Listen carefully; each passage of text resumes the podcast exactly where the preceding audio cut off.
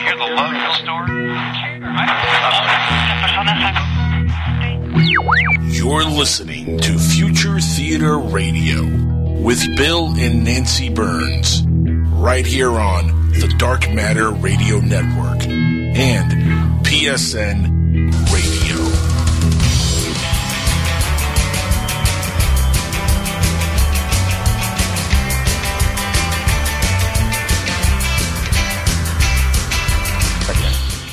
Hi, everybody. We are your co-hosts, Bill. That's me and Nancy Hello, everybody. Birnes, and we're your co-hosts on studio. Future Theater Live, broadcasting from Primrose Creek in beautiful downtown Solebury Village, in Solebury, Pennsylvania, Yes. and we are on We're on our own Radio microphones. and uh, Dark Matter Digital Network. Dark Matter Digital Network. That's Yes. right. And, And our s- guest tonight, well, first of all, our producer is Angel Espino, and also Amy is our producer, and Danny is here, and everybody is here um, talking.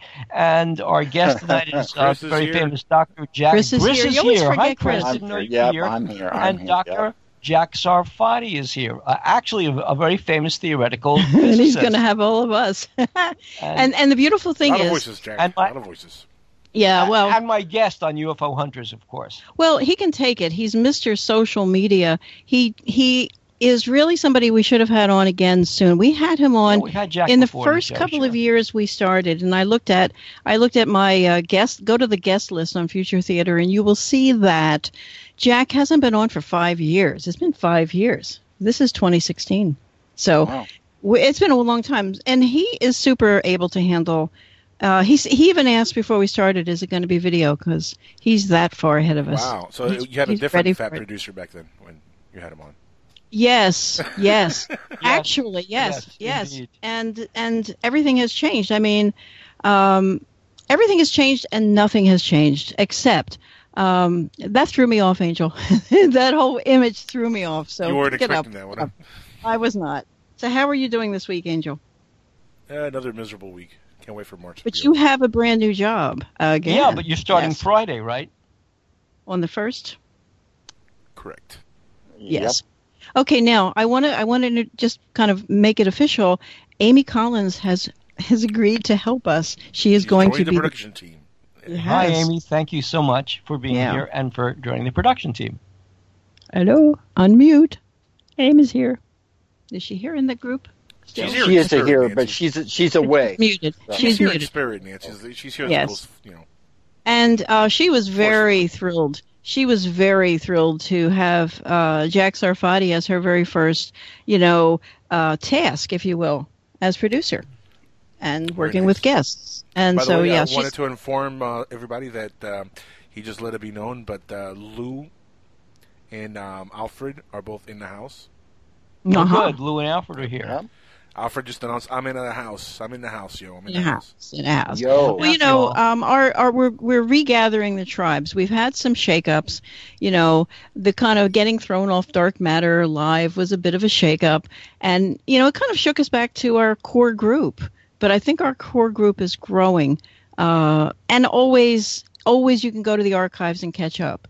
And I just hope we make some new friends. And speaking of which, uh, Bill's co-writer John Liebert is going to be on tonight on right. Midnight in uh, the uh, Desert Yeah, uh, Midnight in the Desert. which is last night when you hear this if you're listening tomorrow Right. If you're listening on Dark Matter, hmm this is Mhm. actually Monday that we're broadcasting this. So you will have heard John Liebert, but if you're um, listening to this live, then um, stay tuned to Midnight in the Desert or, or, or tune in Midnight in the Desert with Heather Wade because her guest is my writing partner, Dr. John Liebert, Mhm. who is a psychiatrist. He was a military psychiatrist, forensic psychiatrist, and um, is uh, talking about the whole epidemic of mass murder uh, that we've been seeing, and, and, and, and even today there was a, a person who was took out his gun in the Capitol and caused a Capitol lockdown.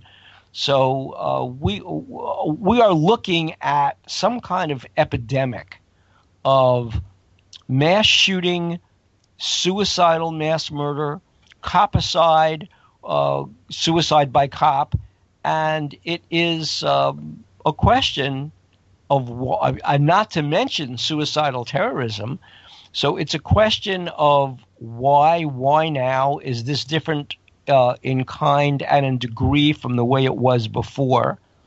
And well, I think you'll find that the, the the tone of the conversation when Jack comes on is going to be quite comforting um, because he's he's the a kind of a guy who's making a bridge between the crazy woo woo people who say, "Oh, you know, I'm seeing stuff," and the scientists with their no, no, no. Well, not that kind of woo woo. Okay. No, that's woo woo. That's Yeah, real stuff. Yeah, I'm talking about the people who are you basically they fill the conferences. If you go to a new age conference, I always used to go for the clothes. I like to look at the jewelry and the clothes and stuff and and just kind of dream of being a uh, Stevie Nicks, you know, like dressing like Stevie Nicks and floating all around. And it's too tedious and cumbersome. You know, it's just, you know, too much stuff to deal with. So anyway, but that's new age and Jack makes the bridge between that kind of people with their heads in the clouds and the people with their heads in the algae or the agar agar.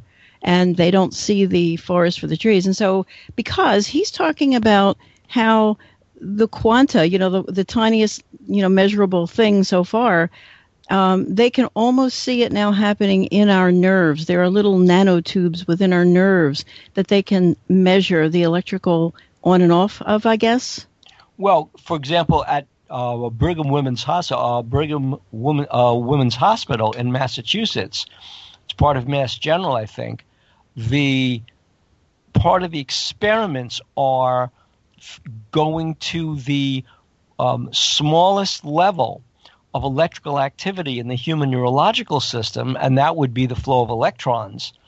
And those on off switches getting down to that level of stimulation are very close to uh, a, a digital neural network. And so we are at a level now, it's like the incredible shrinking person, the incredible shrinking man. We were at, at that level of understanding what kind of stimulus. I mean, when you realize now, um, what what scientists have done, which is so exciting, is they have actually found the the, the biological, the genetic component, the genes that actually are responsible for um, schizophrenic disorders. And when I say yeah, that- where do you get that from? Um, it is a gene. It is the C4 gene. There's the C4A and C4B, and basically what they have found out is that it is a loss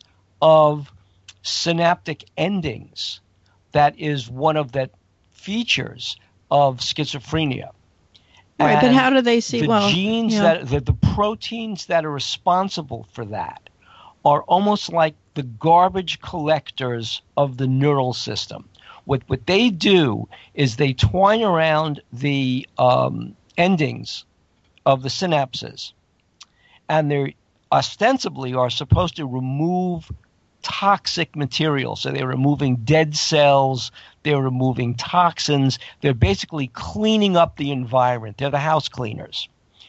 But in schizophrenic disorders, these proteins actually attack healthy cells and slow down the ability of the brain to um, communicate that was a flicker of our, of our And this was a electricity. flicker of power. Yeah, if if uh, if we suddenly go off the air, I should mention this. Yeah. We're we're having a severe wind situation here, and it's supposed to continue until midnight. And there goes the power. Hello, eek. Okay, so yeah, did you lose us? No. No, no, you're still good. Okay, so No, that we I uh, mean, the lights no, the brown. power Don't jinx wants- it. Don't jinx it. Uh, Oh. the power wants to go out. So um, just telling you listen, if right it goes out, um, I cannot guarantee when we can come back. It will take, now. Even unless if it, I turn the generator on. And but even turns it. then we can't do it. Oh, even Bec- then we can't because do we it. don't have the internet Right. with just the generator. So, Well, I think me and Chris will uh, take care of the rest of the show for you. Okay, good. well, can you guys All right. do that? Hey, could you do that? Sure. Yes. Out, yeah, we oh, have no choice. how Yeah, we have no choice. I never even thought of it. And then Amy has the list of questions. Amy's got the questions. And yeah. Amy could Amy join made- the show. Yeah, there you go. Yeah. Oh, super, super. So Mm-hmm. we that is a very comforting feeling. Mm-hmm. Okay, that I never even thought about that because I keep thinking I'm the that we're the core of the show, but we're actually not, which is really pretty cool. Well, you are You the know- core of the show, but I mean, Yeah. We're just always- the, it's always we're good- just it's always good to pretty, have a fa- backup we're just the plan. pretty face. No, but it's like Skywatchers. I think Skywatchers is getting its own personality. Angel stepped away from the mic for a couple of weeks, weeks, and the the inmates just took over. I, Yeah, I mean, letting them. I love listening or being on that show. I'm and no producing. offense, I'm not even on the air anymore. I just say. Let's Oh, do it's really fun. I mean, you know, because you've got really great personalities uh, with Crystal and with um, the other guy, and then there's always Yep. Chris. We always forget Chris, right? Which Yeah. it's funny because Right. we still call him the other guy, but now he's really kind of the main guy. I know, I know. So, but I I, still I don't feel right calling him the main guy. That kind of feels weird. So, Well, and that you're Chris, you better step it up a little bit. Chris. Yeah. I, I, I do. I will step it up. You I better just step it up a little bit so he can be the main Oh, guy and he can still be the other guy. uh, Well, Chris, um, you had some. You had a topic. Um, see, Oh. Chris is very organized, and and uh, he may not say much, but when he says something, it always is something you might want to write down uh, because you'll refer to it. So, Chris, however, has a topic, and he already told me ahead of time. I do, and I, and I thought maybe Bill probably was thinking about it too, and this was to go to Robert De Niro. Okay, uh, wait. This is a total. Uh, this is a total ambush because I didn't prepare Bill at all. I will. No, no, no, no. I I read the story. okay. Um, I'm go. an avid reader of um, Nikki Finke and Sharon Waxman on Deadline Hollywood. So yeah, so I, I know the story. It's basically this: that the Tribeca Film Festival had a film about a, a documentary from a group that believes that childhood vaccinations, infant vaccinations, can cause autism. And there are some very famous people, like Jenny McCarthy, for example, who believe that that is the truth. And there is a movement about oh, child. I love Jenny McCarthy.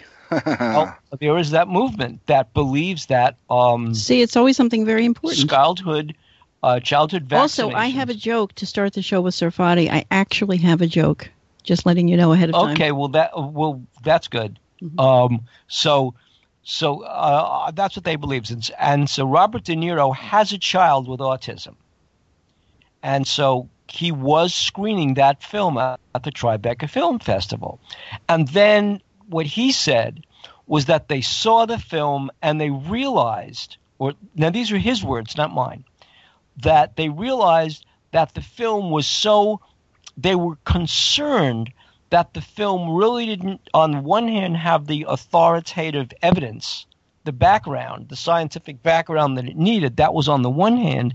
And on the other hand, despite years of this debate, there has not been one scintilla of actual medical evidence that childhood vaccinations result in autism. I have my own theories about autism, but that's that that's not the of the subject here. It is the subject is that what Yeah, but uh, one uh, bit De of Niro did was he pulled that film from the Tribeca Film Festival, Mm-hmm. and there was a lot of criticism about that, saying that he was What is your opinion in general about the vaccines? You well, think? I, I'll get to that. But I mean, uh, uh, the criticism of De Niro was that um, he is inhibiting free speech, impeding free speech by not allowing that the message of that film, and so that is one of the contentions that um, are circulating about the Tribeca Film Festival, the autism film, and Bobby De Niro's decision about what to do with about not screening that film, pulling it at the last minute after saying he uh, he would screen it.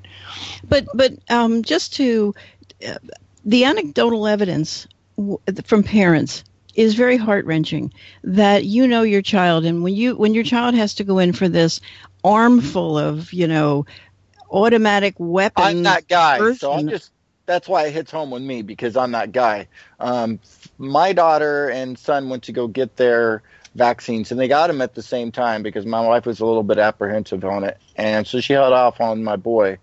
And, and then when my daughter, you know, came, and then she had to get hers, and I, and so it, with with Colton, and so we kind of uh, Col- uh, pushed it a little bit anyway, and uh, Colton's from her first marriage. So anyway, so you know, but I thought, well, okay, with my daughter, we'll get it. So we went, we got their shots, and within oh, I would say, you know, two and a half hours. My uh, my daughter came down with a horrible.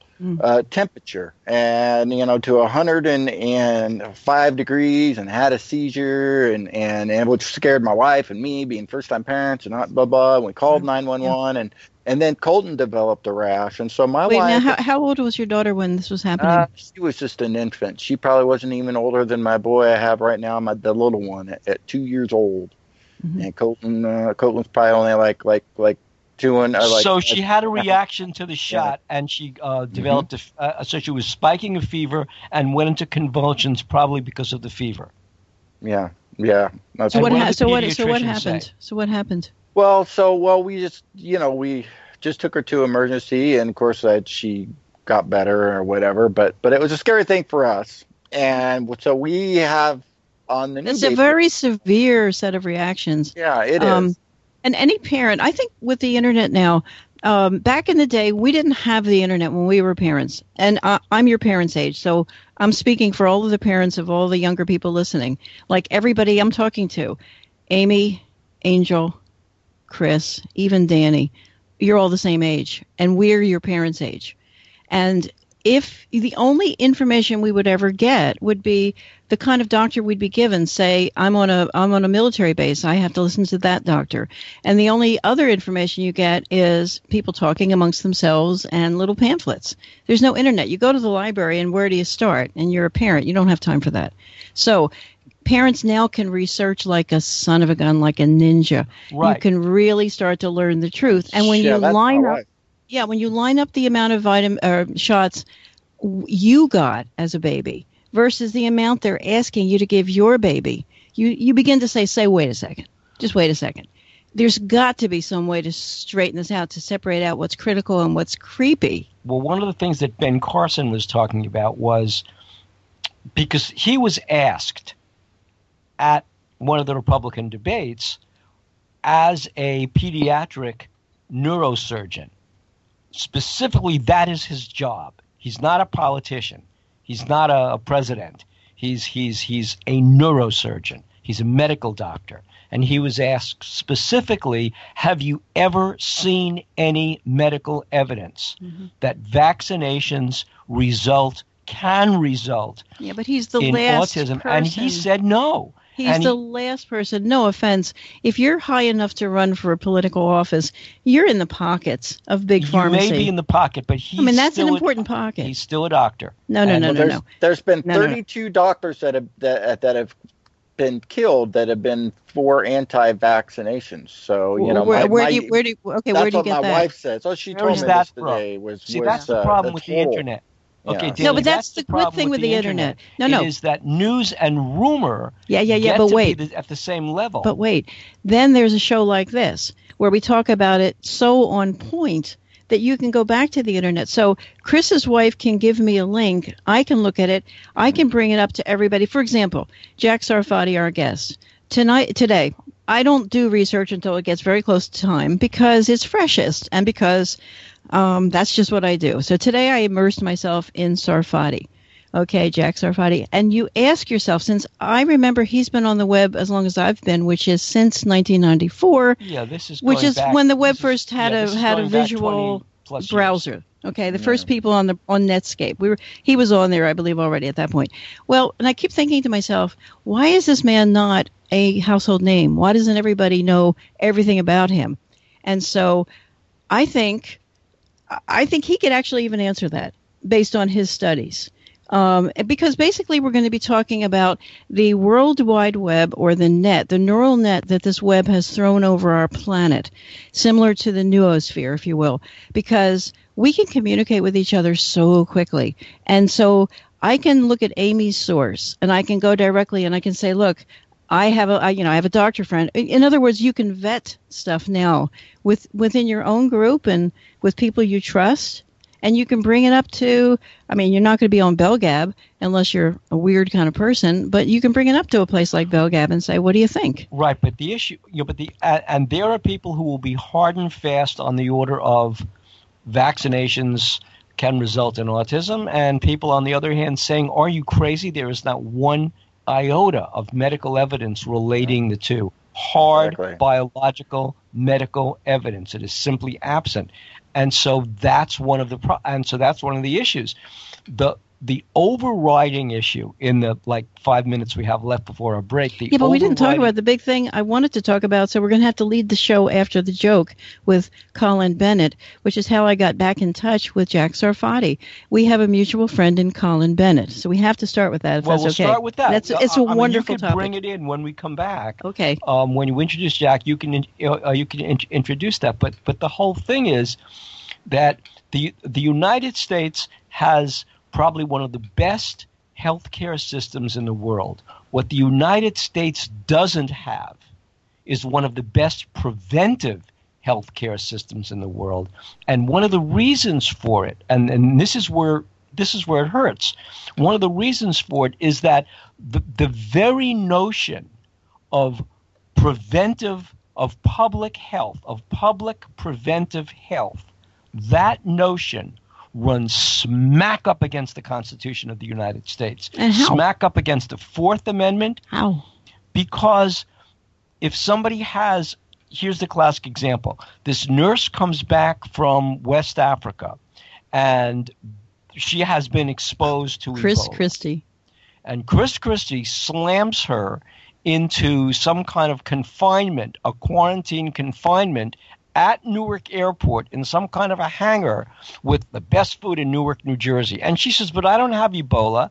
You've tested my blood. I do not have the virus. I'm leaving. And Christie says, Governor Christie says, No, you can't because public health and the spread of Ebola virus is more important to prevent than this kind of um, house arrest that we've put you in. And she was when she went back to Maine, uh, Governor LePage had her tailed by the state police to make sure she didn't come in human contact with anybody. So the uh, so the point is, where do you draw the line between the the dire steps you must take to contain possible contagion? As opposed to the individual liberties Well, you could you could start by the- wearing the masks they used to wear in the in uh, China. Right. No, no, no. In the uh, medieval times, the masks that look like uh, with the really long beaks coming out, and you see them often in Venice, uh, Venice, Italy, pe- pe- uh, festivals where they wear the long masks with the right, beak. right. You know, and the reason for that is they would fill that beak with all kinds of herbs, and it was meant to uh, you would breathe in like and a out. filter. It, was, like a big long filter, yeah. And Yeah. so, and um, that's what I've learned from re- learning medieval alchemy and stuff like that. And, and so we're going to wrap all that around also into the talk with um, Jack tonight because I think Jack can kind of go anywhere, but we want to stick with what he brings to Well, the table, well, which is so uh, uh, fabulous. First of all, it is Jack was friends with Colin Bennett. You, of course, uh, you and I. yeah, but Jack was Colin also Bennett. friends with, uh, is friends with um, all the top people in the physics field, Oh, basically, right, and right. the and the legends. And so I don't want to go into that so much. I want to kind of go into his idea, I guess, of um, I don't know. Never mind. Never mind. I had another. y- Never mind. Put that aside. Forget that. I shouldn't watch the screen. Well, I I'll- lost it. No, and so I, I'm excited about talking about obviously things like the um, gravitational wave that Yes, okay, swept across yes. the planet from Yes. 1.3 billion light years away. Yeah, that was one of the. That was one that of was the one of the Yeah, things, yeah. and and proving Einstein's general theory of relativity because he predicted just such a Well, see, wave. I did a lot of study today, and I have now. I will open up my. I will now open up my Firefox, my my browser window that will have all the little tabs in it that will tell you my path. And I ended up down in this weird place. Okay, uh, I in the last few minutes on Future Theater on the permanent page that uh, will be Jack Sarfatti's third appearance.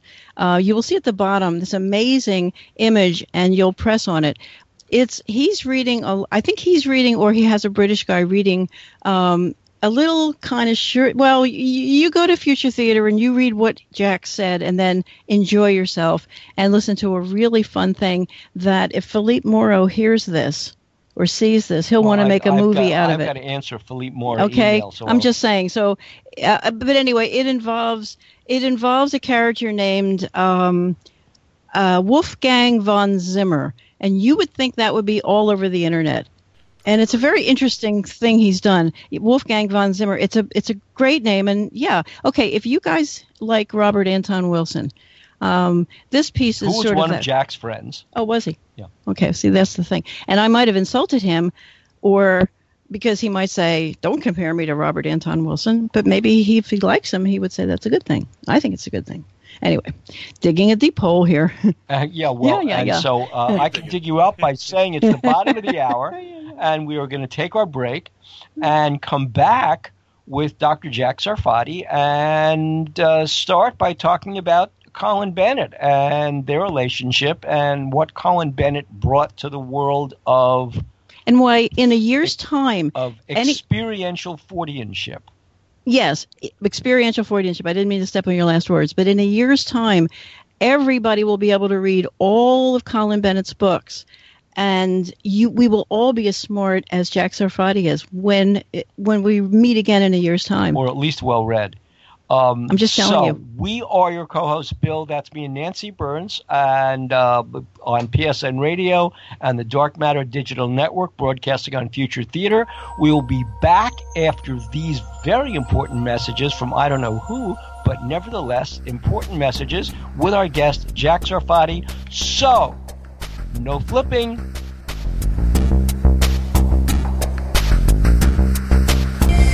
Put a team of professional consultants behind your home or business computer with Key Information Solutions, providing solutions to your internet and computing needs while keeping you on the cutting edge of technology. Preventative maintenance and networking support, hardware and custom built computers. Let Key Information Solutions be your personal tech staff for your home or office with affordable hourly, monthly, or annual rates to fit anyone's budget. Call Key Information Solutions now. 954 973 3374. That's 954 973 3374. Or visit keyinformation.com. up in the sky. It's a bird. It's a plane. No, it's SupermanHomepage.com, the number one Superman fan site in the world. SupermanHomepage.com, covering the world of Superman from the 1930s to today. News, reviews, rumors, and reports. SupermanHomepage.com for all your Superman comics, TV shows, movies, cartoons, radio shows, and more. Everything you ever wanted to know about the Man of Steel and more. SupermanHomepage.com. Imagine no longer being tied down to your computer, but having the freedom to take live talk radio with you anywhere you go. TalkStream Live introduces our first ever iPhone application. The talk shows you follow now follow you. And your iPhone is now the fastest and easiest way to stay connected to the best talk radio on the internet. Listen to live talk shows 24 hours a day, 7 days a week. Mobile talk radio from TalkStream Live. Now available in the iTunes App Store.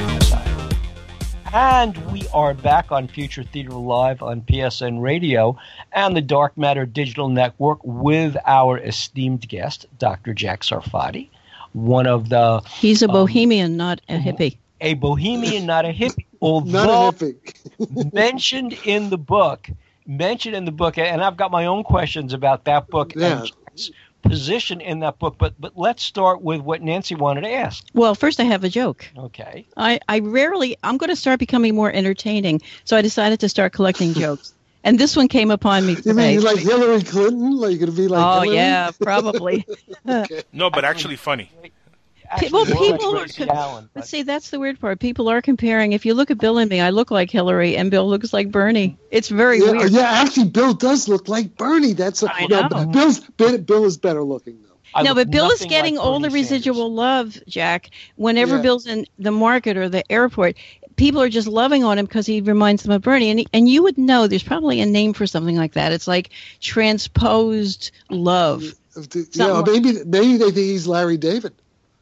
Well, that too, but he's very Uh, short. The He's visceral very short. problem with Bernie Sanders Wait, I'm going to do the joke. anyone for anyone who What's- ever came out of the tribe is this: Bernie Sanders is your crazy uncle in the bedroom. who Oh, gets up absolutely. barely dressed, screaming at the ceiling about these invisible things going on in the world, right? That's right. That's good.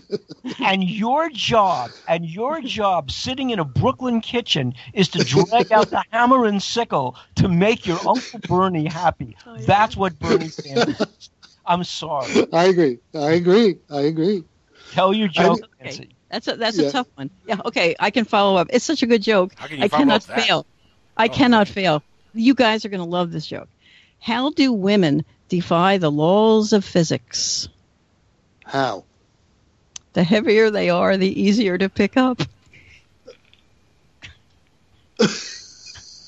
The heavier they are, the easier to pick up. It's Yes, it's that's great. I, Oh, yeah, took- it's- you no, know it's what? true, I get In it. my old, yeah, it, it took me a little while, but now I got it.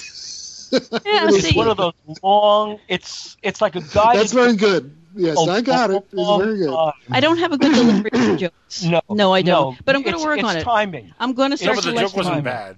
It wasn't bad. Yeah, It's Yeah. good. It's oh. easy to remember too. I don't remember jokes very well, but I can. Yeah, but I'll you know what else? one. You know what else? The vernacular is leaving our, our little world because pickup. It didn't register to Angel immediately Yes. what that meant. I think. Yeah, Oh, You know? I- I that's right. Because the new generation, I don't know if they even do that anymore. No, they don't. They might do something else. They don't do that. Yeah, they they hook Yeah, up. They, They hook they up. hook up on on Twitter or Instagram or whatever. I forget. Really? I want to meet some girls on Twitter. I still haven't. You know, um, just a real quick, just a real quick question. I I uh, listened to and thoroughly enjoyed your weird uh, thing that I've linked. Let me get it on Which thing? futuretheater.com. You know the thing you did. It's kind of like a little short story, and it came to you all in after drinking some psychedelic infused tea. I'm gonna find. Oh, here. oh, you mean Hitler's Last Weapon? yes, Yes. Yeah, the radio Okay. show. Yeah. yeah yes. Okay. So so here's the thing. I linked it up on uh, on your page, and I Yes. urge people to you know drink their psychedelic tea or whatever. It would help when Yeah, listening. remember, this is this is 1978. Oh, This is I a long know, but ago. it's very. but I, but I wanted to. It, I, it's very worthwhile, and I recommend it to everybody Yes. because it makes a lot of sense, amazingly enough. But I wanted to ask you at the end. You mentioned it sort of has that uh, Philip K. Dick kind of thing in which the Yes. writer kind of shows up sometimes. Like uh, what, what's it? What, uh, what's this thing? Uh, what's the fat guy? The somebody fat in um, Minnesota Fats. Is it? No, No, no, no. Fats. It's a yeah, the guy in uh, Dallas. I know who you mean. Yeah, Yeah, somebody yeah, somebody right, will that put it in Yeah. chat. Somebody will put it in chat. But anyway, it's that kind of you enter at the end, and I just wanted to ask you: Were you doing the crazy thing the guy in the end was doing with a girlfriend, uh, uh, buying a, a white, uh, I guess a convertible vehicle, a white fun vehicle? No, no, that's supposed to no, that, that's supposed to be Werner Erhard. That's Werner Erhard. Ah. See, people have there's a to whole- listen. Yeah. Yeah. You And- thinking but of people Alfred t- Hitchcock? Is that who you're thinking? Pardon Say me? what? Alfred Hitchcock? Is that who you're thinking of, Nancy? No, no, no. It's Werner Erhard. I know exactly Oh, who. well, okay. Yeah, but you see, a lot of people today, Werner is still alive, but apparently he's half dead. He's living in London, and you know he's not the man he was. He's so No, but he's become respected at this point because his teachings Yeah. are now being taught under other names. yeah, and uh, other names. Yeah, our kids, some of our kids are actually have gone to um, m- You know, Landmark? gone, yes, Yes, yes, exactly. whatever that is. Yes, exactly. yeah. So you see with what we're dealing. Ay, ay, ay. What's so fascinating is is how Werner Erhard became corporatized. I mean, from all the way out on the fringe, Yeah. back in the late 1960s, into it's almost IBM absorbed Yes. everything, you know, and then and then so like the well-rounded, fully communicative. Um, s- a sprezzatura, um, a driven executive Yes. comes out of that whole experience from Ask. Yeah, yeah, yeah. You know, Werner actually. Uh, there's a bit, a little comparison with with with Trump actually, because uh, Uh, now that I think about it, and Well, but a, a, a guy driven to at least seem successful. Well, you yeah, no, Werner was very successful, and he could have, you know, he could have uh, gone very far. He could have been like Trump is today. He could have been, but Mm. he, uh, I don't, well, I don't want to say in public, but there were certain flaws that he had. I was just gonna. uh, it's obvious. It's almost like Yeah. the power, the power over people Well, is right, a, but he is, was is also seductive but when power. you consider the CIA involvement in that whole Yeah. movement. That's Oh, yeah, what's also he- fascinating. yeah, well, not only CIA but the KGB. You know, it's interesting that when when he was on the lam, when he left the country, he went to Russia. Right. Why was he on the lam? Uh, because okay, and he actually got a bed. I actually defend Werner. I think on this. Um, you know, his daughter accused him of this, and she was uh, then she recanted. I, I, you know, I knew him pretty well, and I don't think he ever molested his daughter. I don't think that. I think that's you know, that's still kind of like saying Ted Cruz, you know, had 5 affairs. I don't think he did that. But uh, the IRS was after him, and the Scientology, L. Ron Hubbard people, they were after him for. How, why were they after? know, because they consider yeah they, they consider Werner stole their you know some of their content intellectual content uh, you know Werner picked up a lot of such things that yeah, it is, such Yeah, that it and- is. yeah and they're, and they're very they're very vindictive the Scientologists I know. so I know. but- um, yeah. but but the thing is this I, I know a lot of I know a very high level place guy he's dead now in the CIA at the time and a lot of CIA people took the training and a lot of people in government Now, are you talking about Gordon Novel?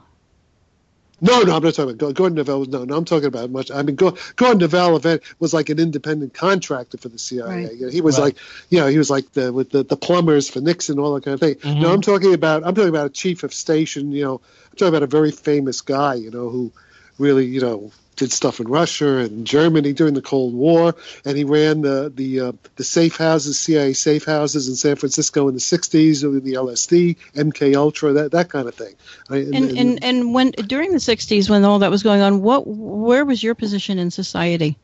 Oh, me? Mm-hmm. Me? Back then, I was, well, let's, you know, I was, I mean, uh, yeah, I graduated Cornell in 1960 in physics. You know, my professors were the guys who built the, the bomb at Los Alamos Mm-hmm. and um, you know, Manhattan Project. And then I was a graduate student, and I also worked in the uh, defense industry. Um, and uh, I kind of volunteered for the CIA in 1963, right after the Kennedy assassination. And, And is um, it is it true that they always came at you sort of like a Harvard group, or is it Yale, perhaps Harvard or Yale, perhaps one or the other? Yeah, well, I, uh, well, you know, I mean, the, the CIA at that time, you know, very Ivy League, and of course, I, you know, I went to an Ivy League school, and um, and uh, that was a recruiting ground. In fact, if you see this, I mean, I was never in the CIA officially, you know, and uh, but So they were think. always in the.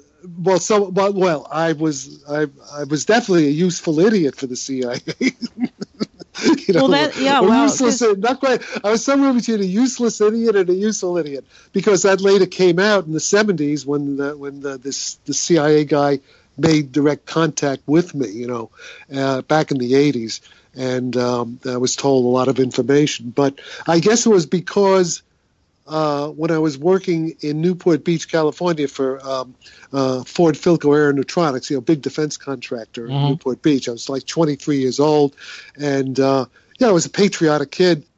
And Kennedy got assassinated, and like a, the few days later, I went up to Westwood to the CIA. You know, I you know I was interviewed by a this, Right. you know all these tape recordings and this guy, and and you know it was like a two or three hour like a debriefing interview, and they said, well, we'll get in touch, and I never heard from them again. You know, Aw. officially. Aw. How, how did you know? It's curious. It's their loss, really. How did No, well, no, but no, but I mean, then there were, I, I, I, I've been involved in all kinds of stuff in Europe in the did Cold you rack War. your have you racked your brain over the over your lifetime wondering what it was that didn't click you in with the CIA? Is it Well, would I- make me curious.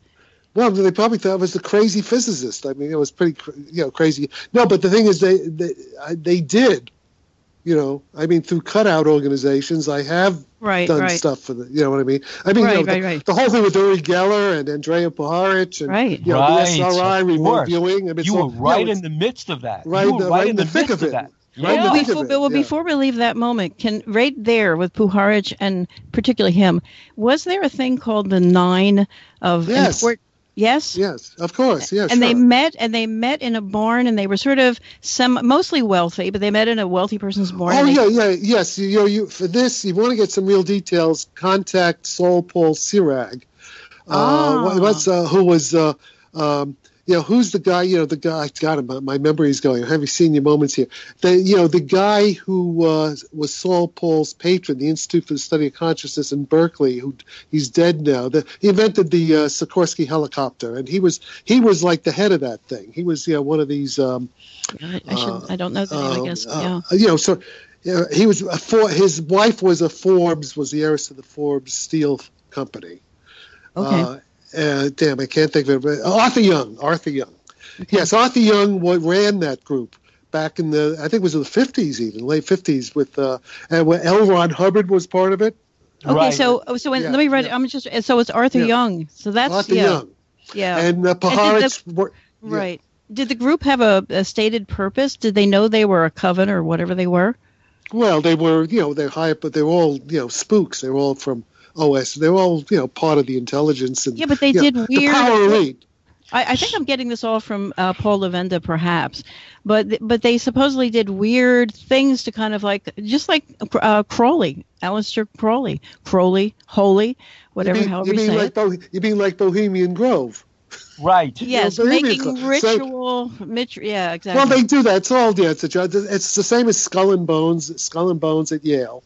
You know, is that these are they go way back to and now. Oh, well, thinking about that, what about Justice Scalia? yes. Oh, that is scary. yes, yes. Well, I mean, but that absolutely order, that's the same thing. It's a, yeah, I know it's- that. and and then know, when in physics you've got Jack it's Parsons, the Illuminati. It's the Illuminati. right? And and you've got Jack Parsons as a, as a kind of a Yes. linchpin in all of this anyway. But Oh yeah, well, you know, I'm connected. I'm connected. You know, I I was a, f- a friend of Frank Molina, uh, who uh, was Jack Parsons' partner. okay, Right. yeah. Uh, yeah, I knew Frank Molina. I met Frank Molina in Paris in 1973, and I'm still friends with his son. And, oh, wait, wait, um, wait. Uh, just one quick hope. Have you ever Yeah. heard of an artist named Paul Laffoley?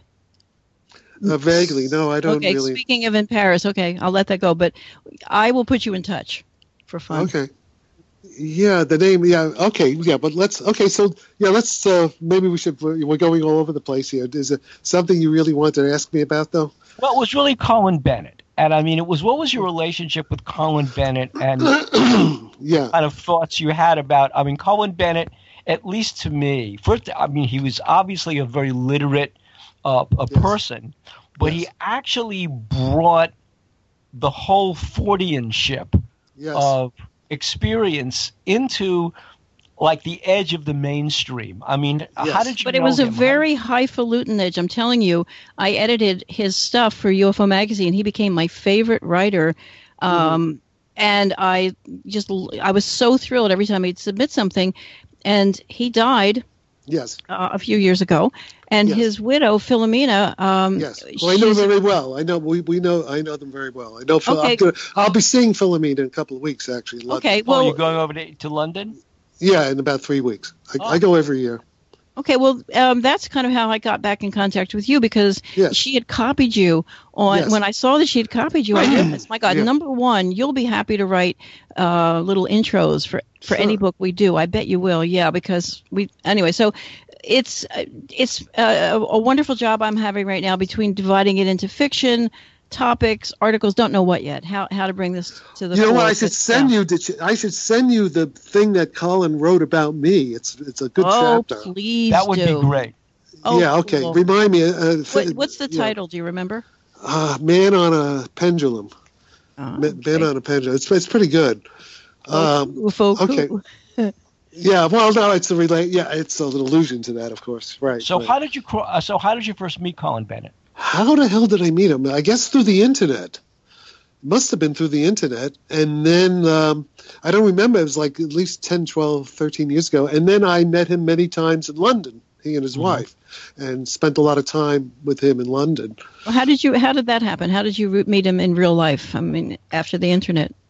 Well, I guess, you know, because my, my, um, my, my lady friend, who I think, uh, Bill, you met her. You met Tina. Yes, yes, Uh, yeah. Yes, yeah. You know, she's a, she's British and she has Mhm. family in, England. So we go to, you know, we go there um, uh, at least once a year, sometimes twice a year. We spend a couple of months in, in England because you know she has uh, family there, and her cousin has a, a, a, very nice apartment right across the road from the Kensington Palace, which is really nice. And then I'm a member of this. I'm a member of the Savile Club.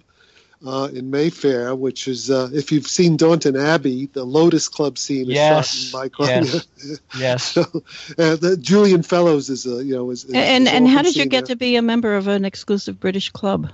Well, I've, I went to the. uh, I have a friend, a very good friend, who's uh, uh, who's uh, high up in the social thing there, and he got me uh, into the club. You, you know, Well, plus, other plus your members- your name goes way way back. So if you you you you actually are a member of more exclusive clubs than that, if you Yeah, believe in the Sangre Real, right? Oh, and all that stuff. Yeah, and also I have my cousin um Martin Dunn uh, has done a whole genealogy of uh, allegedly. Who knows if it's true or not? But I think Right. the connections are just sort of incredible. You know, And and was was yeah, well, when, was your relative? Don't you have a famous relative? Yeah, who- Margherita Sarfatti. Yes, and she Yes. was. What was her role in the Second World Oh, War? fascinating story. Yeah, well, more than that. I mean, she she actually. Uh, okay, she's not a close relative. She is a cousin of my paternal grandfather, but I've met um, her granddaughter. I've been to the Margherita's apartment in Rome a couple of times, and you know they, well, you know, I mean, you could see genetically. well, You know, I mean, it, her grand her granddaughter looks could be my sister. I mean, there's such a, a close genetic link, you know, and um, but she uh, she came from a um, uh, wealthy family in Venice. In fact, uh, the Garden of Finzi-Continis, that book uh, is uh, partly based on her, and she.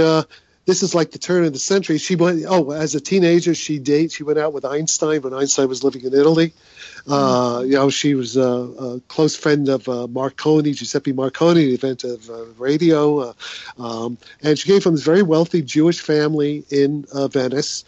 And um, her father, uh, his best friend or very close friend, was the Cardinal of Venice, who became Pope Pius X. And uh, and uh, her father, uh, uh, he was called the Pope's Jew. He ran the, the Vatican Treasury, I guess the bank, you know, the Vatican Bank. back This is like 1905, Wow. Banco 1910. Mobiliare, you're right. Yeah, yeah. But around uh, as a young woman, she met uh, she met Mussolini when Mussolini, uh, Mussolini was like 19. She was like 22, 23, and uh, and uh, she basically created uh, Benito Mussolini. And uh, what people don't understand is that he was not at all anti-Semitic. In fact, Mussolini came into power largely because of, Ita- of Italian Jewish money. Um, a lot of a when lot you when you say rich Jews- created, do you mean with money or with ideas? Both. She was very brilliant. She was, you know, she created Novecento movement. She knew, you know, Marinetti, the, all the Italian futurists, and you know, she she had a salon. She, you know, she was very brilliant and uh, very beautiful. In fact, if you see uh, the movie The Cradle Will Rock, Susan Yes. Sarandon Susan plays Sarandon, her. yes. Right. Susan right. Sarandon plays her because you know she's a redhead, and you know she she stayed with, with, with William Randolph Hearst, you know, the Hearst Castle. Um, she was uh, apparently a mistress of Nelson Rockefeller, you know, when she in the 30s. This, uh, I mean, she had quite a life, and um, and she um, uh, basically, she, I mean, Mussolini was basically a street thug, a hoodlum. You know, he wasn't even educated. She ba- basically educated him and groomed him, and uh, was. Um, uh, you know, they were in the Socialist Party together. They created, uh, her money created Avanti, uh, the, the socialist newspaper. You know, she knew Lenin and all these people. And it's, it's quite quite an inter- interesting story. I mean, they should do really a movie of her. And there is a, a They book should do called, a book. There is a Well, book there is a book. Oh, oh, there's a, a major book, uh, you know, thousand page, you know, series, two historians uh, called Il Duce's Other Woman. Uh, Mm-hmm. But it would be a good movie. The story is very interesting, actually. And, um, you know, Mussolini was the uh, a darling. He was like uh, Bernie Sanders. I mean, he was the darling of the American left in the 20s. This is, you know, there was no Hitler yet. I mean, Hitler Really? kind of, yeah, Hitler imitated Mussolini. You know, uh, uh, the in well, fact, well, the uh, the piece I listened to this afternoon talks a lot about history as cyclic, cyclic. oh yeah, yes, And yes. and do you do you think I, I, I'm happy to have the author because I want to know, you know, like is it? Do you think it is? That yeah. Well, in certain at certain levels, at certain levels of abstraction, yeah, I think it is. Sure, yeah. sure. I well, it's coming. Whole, I mean, well, that was the whole Greek theory of history. Yes, yeah, yeah, obviously. History is a cycle. I mean, you know, you read Her- yeah. uh, Herodotus, and the whole reason he's writing those histories is he says because it's going to happen again. Yeah, well, it's happening now. I mean, like right now, America is kind of like Weimar Germany. Okay, right? Yeah, so the middle exactly, class is being, yes, you know, yes. and and uh, now uh, I actually kind of support Donald Trump, and he is a little bit. I you could say he's a little bit like Mussolini you know but he's not he's not he's not a nazi he's not a fascist he's certainly not an anti-semitic he's just so had how, a jewish so grandson i know his daughter's jewish I yeah mean, so how, how you is know, he how like anti-semitic can you be how yeah. how is he like mussolini well, in that he has the charisma. I mean, if you look, just look at him, he does even his gestures. He has the jaw, and you know his hypnotic power. I mean, he's a little. I mean, you know, Hitler had that too, but Hitler was diabolical. I yeah, but think, it, uh, but he only seems to have it, and I guess this is all that matters. He only seems to have it for guys. Okay, women are almost sickened by him, literally. I mean, he's it the depends. he's the douche that you would you you went out on one date with and would never go out again. Yeah. Well, El- I don't know. I mean, that's- He's El El. Duce. El Duce. yeah. Well, you know, he does have. I mean, let's put it this way. Um, how can I put it? I mean, he's of the generation. We're all part of the generation. He's a guy. You know, it's a kind of locker room humor, but he's he doesn't censor himself in the heat of debate, and whatever's on his mind, he'll speak it. Now, a lot of guys, a lot of you know people. Uh, uh, will men will think what he's saying, but they won't say it. You understand what you know? I mean, he has he, he came from an era when most men were sexist. Was it sixty eight? yeah, but we but we really we He's need. 69. Yeah, he's a, he, we're all the same generation, and sadly. he went to Right, the New York right. So- military, and he grew up yeah. a spoiled kid in Queens. yeah, it's just a rich kid, and you know, and, Rich kid and in uh, Queens. Went to New York Military Academy, which was a place that straightened out kids who needed to be Right. straightened out. right, That's what right. that place was. Right, right, exactly. And um, and he's very successful. He has a big ego, as Mussolini has, as but all the I mean, Obama has a big ego too. But Obama is very cool. Obama, uh, you know, Obama, I'm sure might think certain things. He would never say it because he has more control over his, uh, you know, his utterances. And uh, uh, I, I'd say that uh, uh, Trump is, you know, he's he is not he doesn't control his speech enough but on the other hand he says what a lot of guys are thinking especially older white you know men who feel dispossessed who have been hurt by nafta and so he has that base of support. But i do think trump is basically he's not a mean guy you know he, he's he's done a lot of nice things for pe- like uh, people you know behind the scenes that that and uh, so I don't think he's. I mean, I'm more afraid of Bernie Sanders than I am of Donald Trump. So am I. So am I. I mean, Say why? I met Donald Trump. I met Donald Trump Yeah. when he was he was helping us out, my writing partner and I, with um, our book about Mickey Rooney, The Life and Times of Mickey Rooney. Yeah. And Donald Trump was very good friends with Mickey Rooney. Right. Took him to golf courses, was introducing him to financiers, to uh, to money men. And actually, Trump turned out to be a very funny person, Yes, And- he's very and- smart. but but very meticulous. Yes. That's because he wanted to make sure that the stories he was telling about Mickey Rooney were reported accurately in the book. In fact, if he's obsessive, it is to make sure that what he says is repeated accurately. yes. And he was extremely forthcoming about his time. He actually told some very fun. I mean, Mickey Rooney was a really toxic guy, and so um, uh, as he got older, my parents knew him when he was younger, but he was, um, but he was an avid golfer. And Trump would take him golfing and introduce Yeah. Trump's really wealthy friends. And then Trump Yeah. financed him in the play Will Rogers Gaieties because Marla Yes. Maples was in that musical. yeah. Trump is Trump has a generous spirit, and he's a powerful guy. He's a very enthusiastic, and uh, you know he put, sometimes puts his foot in his mouth verbally, especially with with women and uh, and about the immigration. But a lot of his statements have been taken out of context as well. You know, like the thing with the immigration uh, with the Muslims. I mean, uh, he's saying what a lot of us think. You know, I mean, it's That's like. It's, stu- uh, it's stupid to let these, you know, let these uh, Muslims the in. We don't know who they are. What he's basically saying is, look, beware the Trojan horse. It's exactly. Exactly. That's Yes, what he it's said. a- I mean, how many times do you have to hear that? Yeah, and how many times and how many more Brussels? Oh, you know, we just look what happened in Brussels. I mean, it's going to happen here. Of course. Yeah, but no matter what a person says, and no matter that he's saying what you, you all are thinking, at the core of picking somebody, you try to pick somebody whose personality or morality kind of makes some sense to you. Yeah, you know, I think in terms, I, I think his morality is actually okay.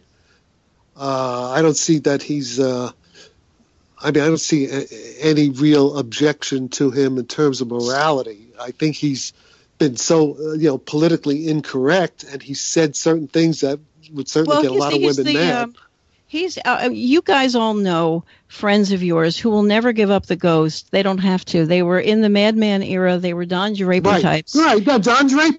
But that's Yep. what he is. That's Yeah. good. Good compared to Draper. And also, he was quite good looking. He's still not that looking, but you know, he was a good looking guy. But, uh, he got plenty of women.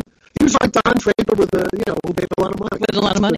Exactly. Yes. No, but the thing about Trump, which which get me, he said one It's thing, not the size of the which fingers, was a the real CEO statement, and that to me really, and this is what he said in public, Right. and he said it off the cuff, which is how he makes a lot of remarks.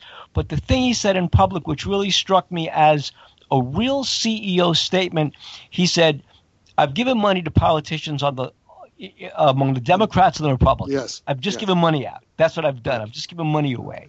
Right. He said, and you give money away to these people, and they tell you they're going to do something, then they don't do it. I'm not Right. saying I agree with this, but I'm saying that's Yeah. what he said. yes. And he said, they tell you they're going to do this, they're going to do that, and they make these promises, then they don't do them. And I'm sick and tired of hearing promises from people. So you know what? I'm so sick and tired. I'm going to do it myself, and that's Right. why I'm running. Yeah, I th- and and I I think uh, Trump is the only one who could actually save the country. I think we're going to go really. You know, I'm afraid we're going to uh, disintegrate in the next couple of years if Trump doesn't get in. Yeah, and I think I mean- that uh, you know, I, I as as a female, I think that Hillary Clinton, uh, who was Secretary of State, knows lots of world leaders and is really really smart. I don't understand why everybody says that she lies because everything that's supposedly a lie is something that men wouldn't even be asked about, like the fact that she's using a BlueBerry to access her server in Blackberry. the Oh yeah, yeah. Well, I agree with you on that. But the thing is, the big thing about Hillary, which uh, I think she failed as Secretary of State, as far you know the whole Arab Spring thing. She was part. She's uh, Syria. What what we're seeing with the immigrants in Europe today. Uh, really uh, happened on Hillary's watch, and she had a lot of influence with Obama. I mean, yeah, okay, Obama made the decision, but I mean, she supported the going into Libya, killing a Gaddafi. She made fun of that, and that was a disaster. Yeah, I but mean, according Well, here's the thing with Libya. Okay, let me just. I just want to. Yeah. First of all, um, she's addressed this, but uh, uh, the thing with Libya was this: at the point where the United States intervened, and remember, we only intervened at first in providing um, logistic and Yes. intel support and Yeah. surveillance support for the Europeans. Um, It was Gaddafi was about to launch one of these absolutely madman Saddam Hussein type Yeah, yeah. genocidal attacks on cities in eastern Libya. Tripoli is over in the west, Yes. and he was Yeah. going to launch it over on eastern Libya. And it was going to be literally, I mean, it was mass murder. It was murder on an incredible scale. And the Europeans were pushing Obama, and then the Arab League was pushing Obama.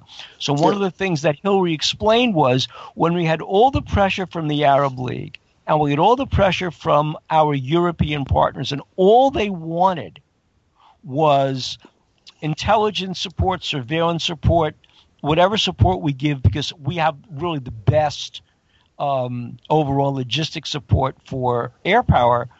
Let them do the bombing, and then after that, the United came, uh, uh, States came in. But I think that is, I mean, at least where Bernie was right is when Bernie said, look, these kinds of activities have unintended consequences. And the unintended consequences were that the very group that we were supposedly supporting in Libya never formed enough of a power core Right. to actually administer the government. So as a result, Libya collapsed. And I think that was one problem. I think the thing with the Arab Spring, I think we were kind of the tail being wagged by the dog in the Arab Spring. That really Maybe spun so. way out of Maybe control. so, but but it doesn't say that much for uh, Hillary's ability to steer events. You know what I mean? Well, what As she leader. did do, what she did do was that she actually worked with this guy Morsi, who's Muslim Brotherhood, to get that- Well, a what, what you, ceasefire over between Gaza. Uh, that ended the Operation Protective Edge back in 2000. And Yeah, um, all right. Well, yeah. yeah, But- but I what mean, you- so I'm I'm saying that there are a lot of critiques of her, but the Libya and the Middle East thing, I think there was nobody doing anything, and she tried to Maybe so. Maybe could. so. Look, she's probably going to be president anyway, right? I don't think you know. I mean, the the Republicans are tearing themselves apart. Well, I would be super thrilled uh, to see a female finally break that particular glass ceiling. just just like when uh, Obama came in, I mean, a lot of people just simply said, "I'm going to go vote for that guy because it changes history." And I'm yes. and it and it's looking more and more like it's not going to happen for Hillary, to be honest. Yeah, that's um, what I I think. think I, I have what, to what, say What, what do you mean? You think Trump is going to win? no. Here's No, what I think, is going to Bernie's happen. going to win the nomination, and I think that somebody like Ted Cruz is going to win the presidency. No, but no, no, no, no. Here's here's the here's where I'm going with this. It's the bird thing. Um, you, you know the power, and we'll in the next half hour we are going to get into consciousness and all that stuff because Yeah. Jack is is we can't let you not talk about Oh, yeah, that. right. Yeah. Yeah, but but but you know the image of Bernie and the dove of peace, or the you know the you the robin of peace, and then the it's it's cla it's mashed with the video of Trump getting pecked by the eagle, and that's a powerful thing going around. It's something simply touch. It was a meme, of It's course, a but it's it's something that touched lots and lots of people in a special way. You cannot. I'm telling you, the poor, the oh my goodness, every other candidacy is thinking, why did this have to happen to him? you know, why couldn't the bird have you know upon his head? Okay, so uh, let me start with one question. Oh, okay. Yeah. okay, yeah, yeah, like I mean, it's just I that's finally the way. got what you were saying. I, I wasn't following what you, but I think I got. I think I understand what bird you're saying. Bird of saying. paradise. Um, well, I'm, th- I'm thinking of Wag the Dog, and I had an image Yes. of um, Democratic or Bernie um, um, uh, um, guys up in the rafters of this place releasing bird after bird after bird. It's like, how many do we have to throw down before a bird will finally interrupt the proceedings and look like a like Wag the Dog? Well, you know, what with gets the- me what's so funny is I would have run like a thief of a bird. I know right it would have been the front end of your whole candidacy.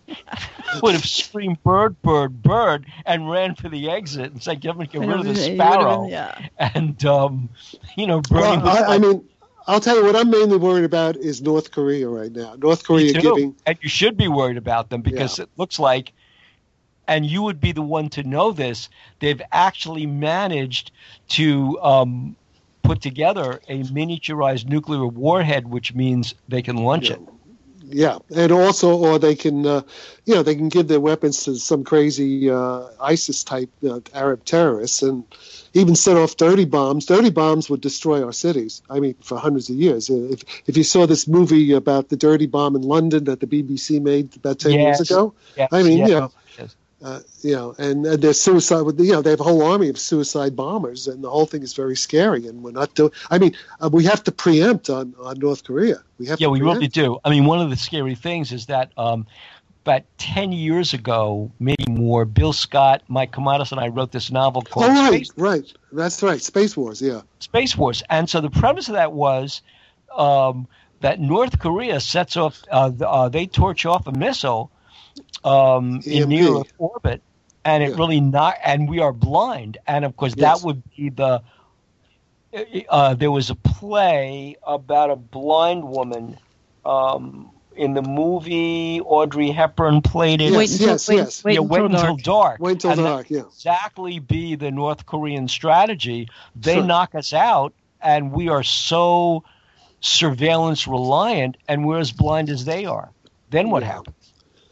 Well, it's not good, but I'm afraid uh, you know it could happen before November. I mean, you know, we have a, a weak president in the office right now. I mean, I think this is very dangerous.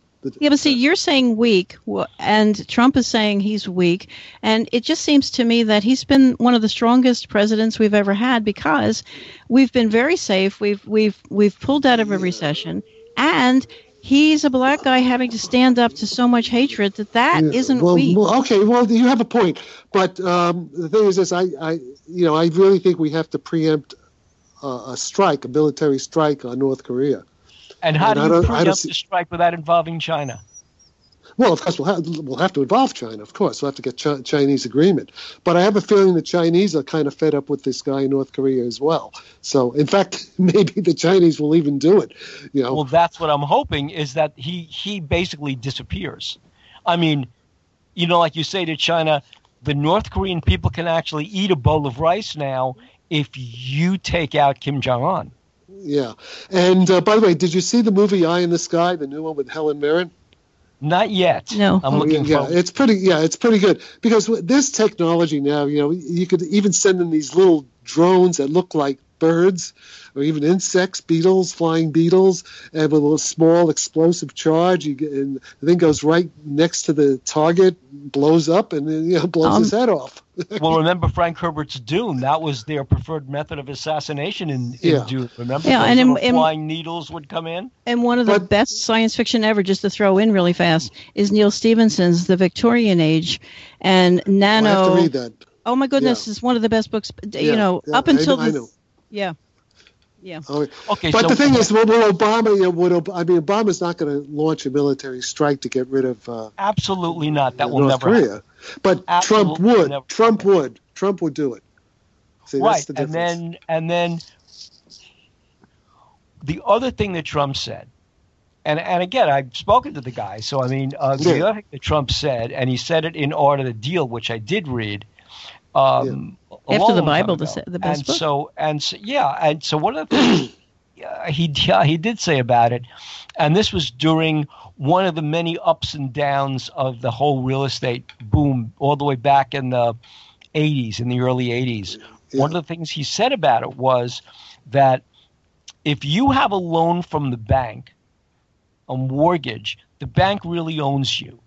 But if you have if you're over leveraged by a bank you own the bank because the bank may not have the assets to cover the loan that they've given to you. So, and that was what happened in the housing crisis. Right. So, so, and that's the case with China. People are saying, well, China Good. owns so much of our debt, they own so much of our money. But really, you know, if we defaulted on that debt, China would face an economic collapse. Of course, so would the rest of the world. But at least in terms of China, that's what they would face. And that's one of the things that Trump says that's our negotiating card. That's Call- right. That's leverage to have China get rid of uh, what's his name in North Korea. Yeah. call their bluff, call their bluff, and say Yeah. you either fix the currency or we're not paying you. Same with Mexico. Yeah. You The thing is this. Here's the thing.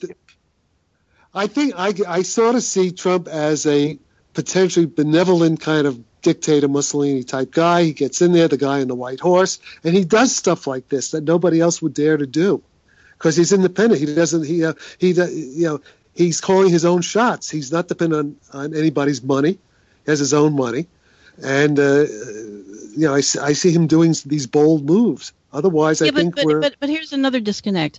Everybody has said that ever since Citizens United, the very richest have had their, they've made puppets out of all the uh, candidates, and so Yeah. it's like, oh, we have to get rid of the, you know, we have to cut cut the strings, and but uh, Trump is one of those guys. Why would you go directly to the to the to the very core of what you say you want to because cut, because cut away from? yeah uh, uh, because he's because Trump Yeah, but he's going to have a he's rich a patriot. person. bec- No, No, but he's going to have a rich person's uh, perspective on how to fix Yeah. things, like Soros would, or No, no, he's or- not like Soros. Okay, I think I mean Trump has, you know, he's he has a lot of liberal a- attitudes too. So when they say he's not a real conservative, there is some truth not. to that. He's not. He's not. And the thing, remember, he said nobody's going to starve. He's not going to let homeless people starve in the streets. They're going to have medical care. Right, he's the Okay. CEO. That's his attitude. Yeah, and he basically is good. He basically has a good heart. Whereas Bernie Sanders, I've known a lot of Bernie Sanders people. I grew up with a lot of you know my friends. So did mean, I. I the- mean, it's you know, the same yeah, thing. You know, You red, know red diaper babies. in yeah, and out.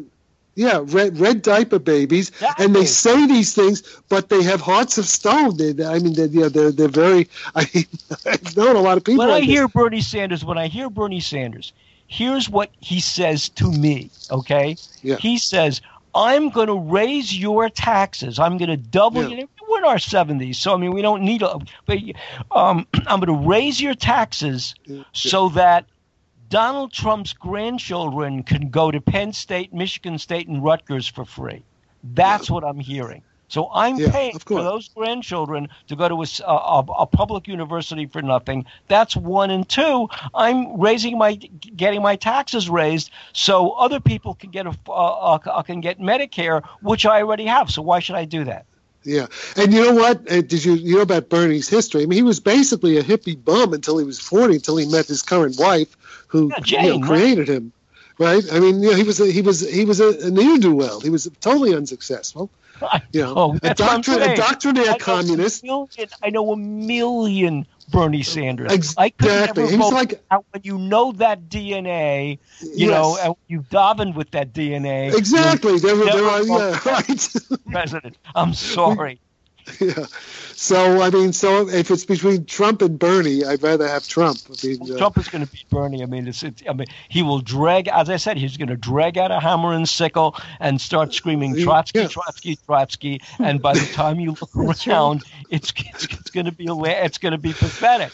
Uh, and that's Yeah, the thing. but- But, uh, you know, um, here's the other thing. Uh, the thing that worries, the one We're thing that Trump coming said that did break. worry me, We're and I coming wanted to break. give you. okay. It's time for a break We're coming. Yeah, we're we're coming upon it. I think. in 15 minutes. Okay.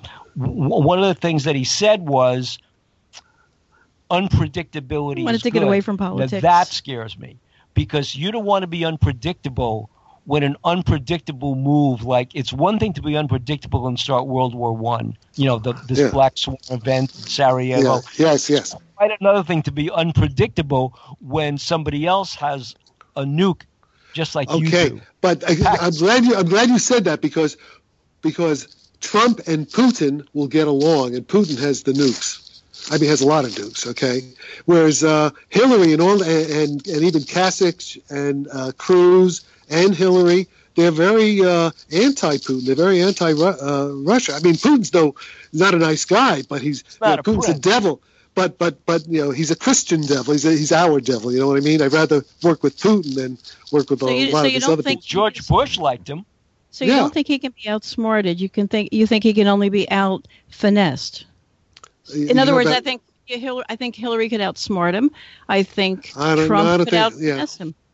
I don't think he's. No, I, I, I think Putin would eat up. I, I, I think Putin, uh, yeah, would chew up Hillary. I don't think she could, you know, or would start a war. I mean, yeah, Oh, I, I, except I Hillary's think, got one. Hillary's got one thing that that nobody else has. I mean, Hill's got Bill. Yeah, okay, Bill. okay. Really Okay, that's what, uh, uh, uh, that's what she's got. well, how are we No, no, going to learn? Well, no, It's because I want to get It's hard not to like Bill Clinton, even though he's a rogue. I mean, you know, love Bill Clinton. I'm sorry. Well, Uh, if you uh, like when Trump, you have to like Clinton when it deposition- comes when I to heard that. that deposition about Monica Lewinsky, I said, I wish I was that smart. yeah. Really? no, I'm. But the only thing, my, my, I mean, listen, guys, I wish I was that smart as he was.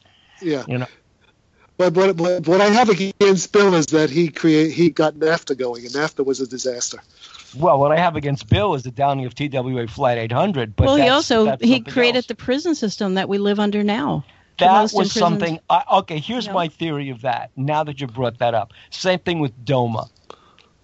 The what Hillary said when she was talking to Rachel Maddow made perfect sense. If you've got a group of people who feel they can get a constitutional amendment passed that prohibits gay marriage, that's serious because it I mean, a constitutional amendment. I mean, look at the last time we had something like that passed, like uh, the National Prohibition Act. I mean, it's crazy. And Yeah. so, yes, you have a law that basically says the 14th Amendment doesn't apply to gay people because you know that at some point in time the Supreme Court's going to throw that law out. But once it's in the Constitution, it ain't get thrown out. That's the problem. But I want to get back to physics. Here's, okay. so here's my. well, we're we're okay. losing listeners as we speak. I Okay, have, we so have a chat, my- a live chat. Oh, okay. Okay, so Okay. here's I think my. they- I think okay, gonna- I still have gonna my question. question. Yeah. I still. This is the one question, Jack. I've been. I, I wanted to All right. This when we were sitting there at UFO Hunters, and I never got the chance. to Yes. ask this. Okay.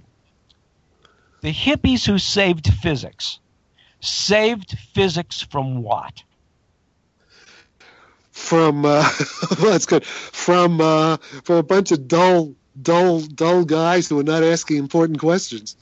I mean, they were doing technology, you know. I mean, uh, yeah, but but they were not asking the, the fundamental questions like what is consciousness, what is uh, the nature of the universe, uh, and uh, they why were. Should you a, know, why should why should a physicist ask that question?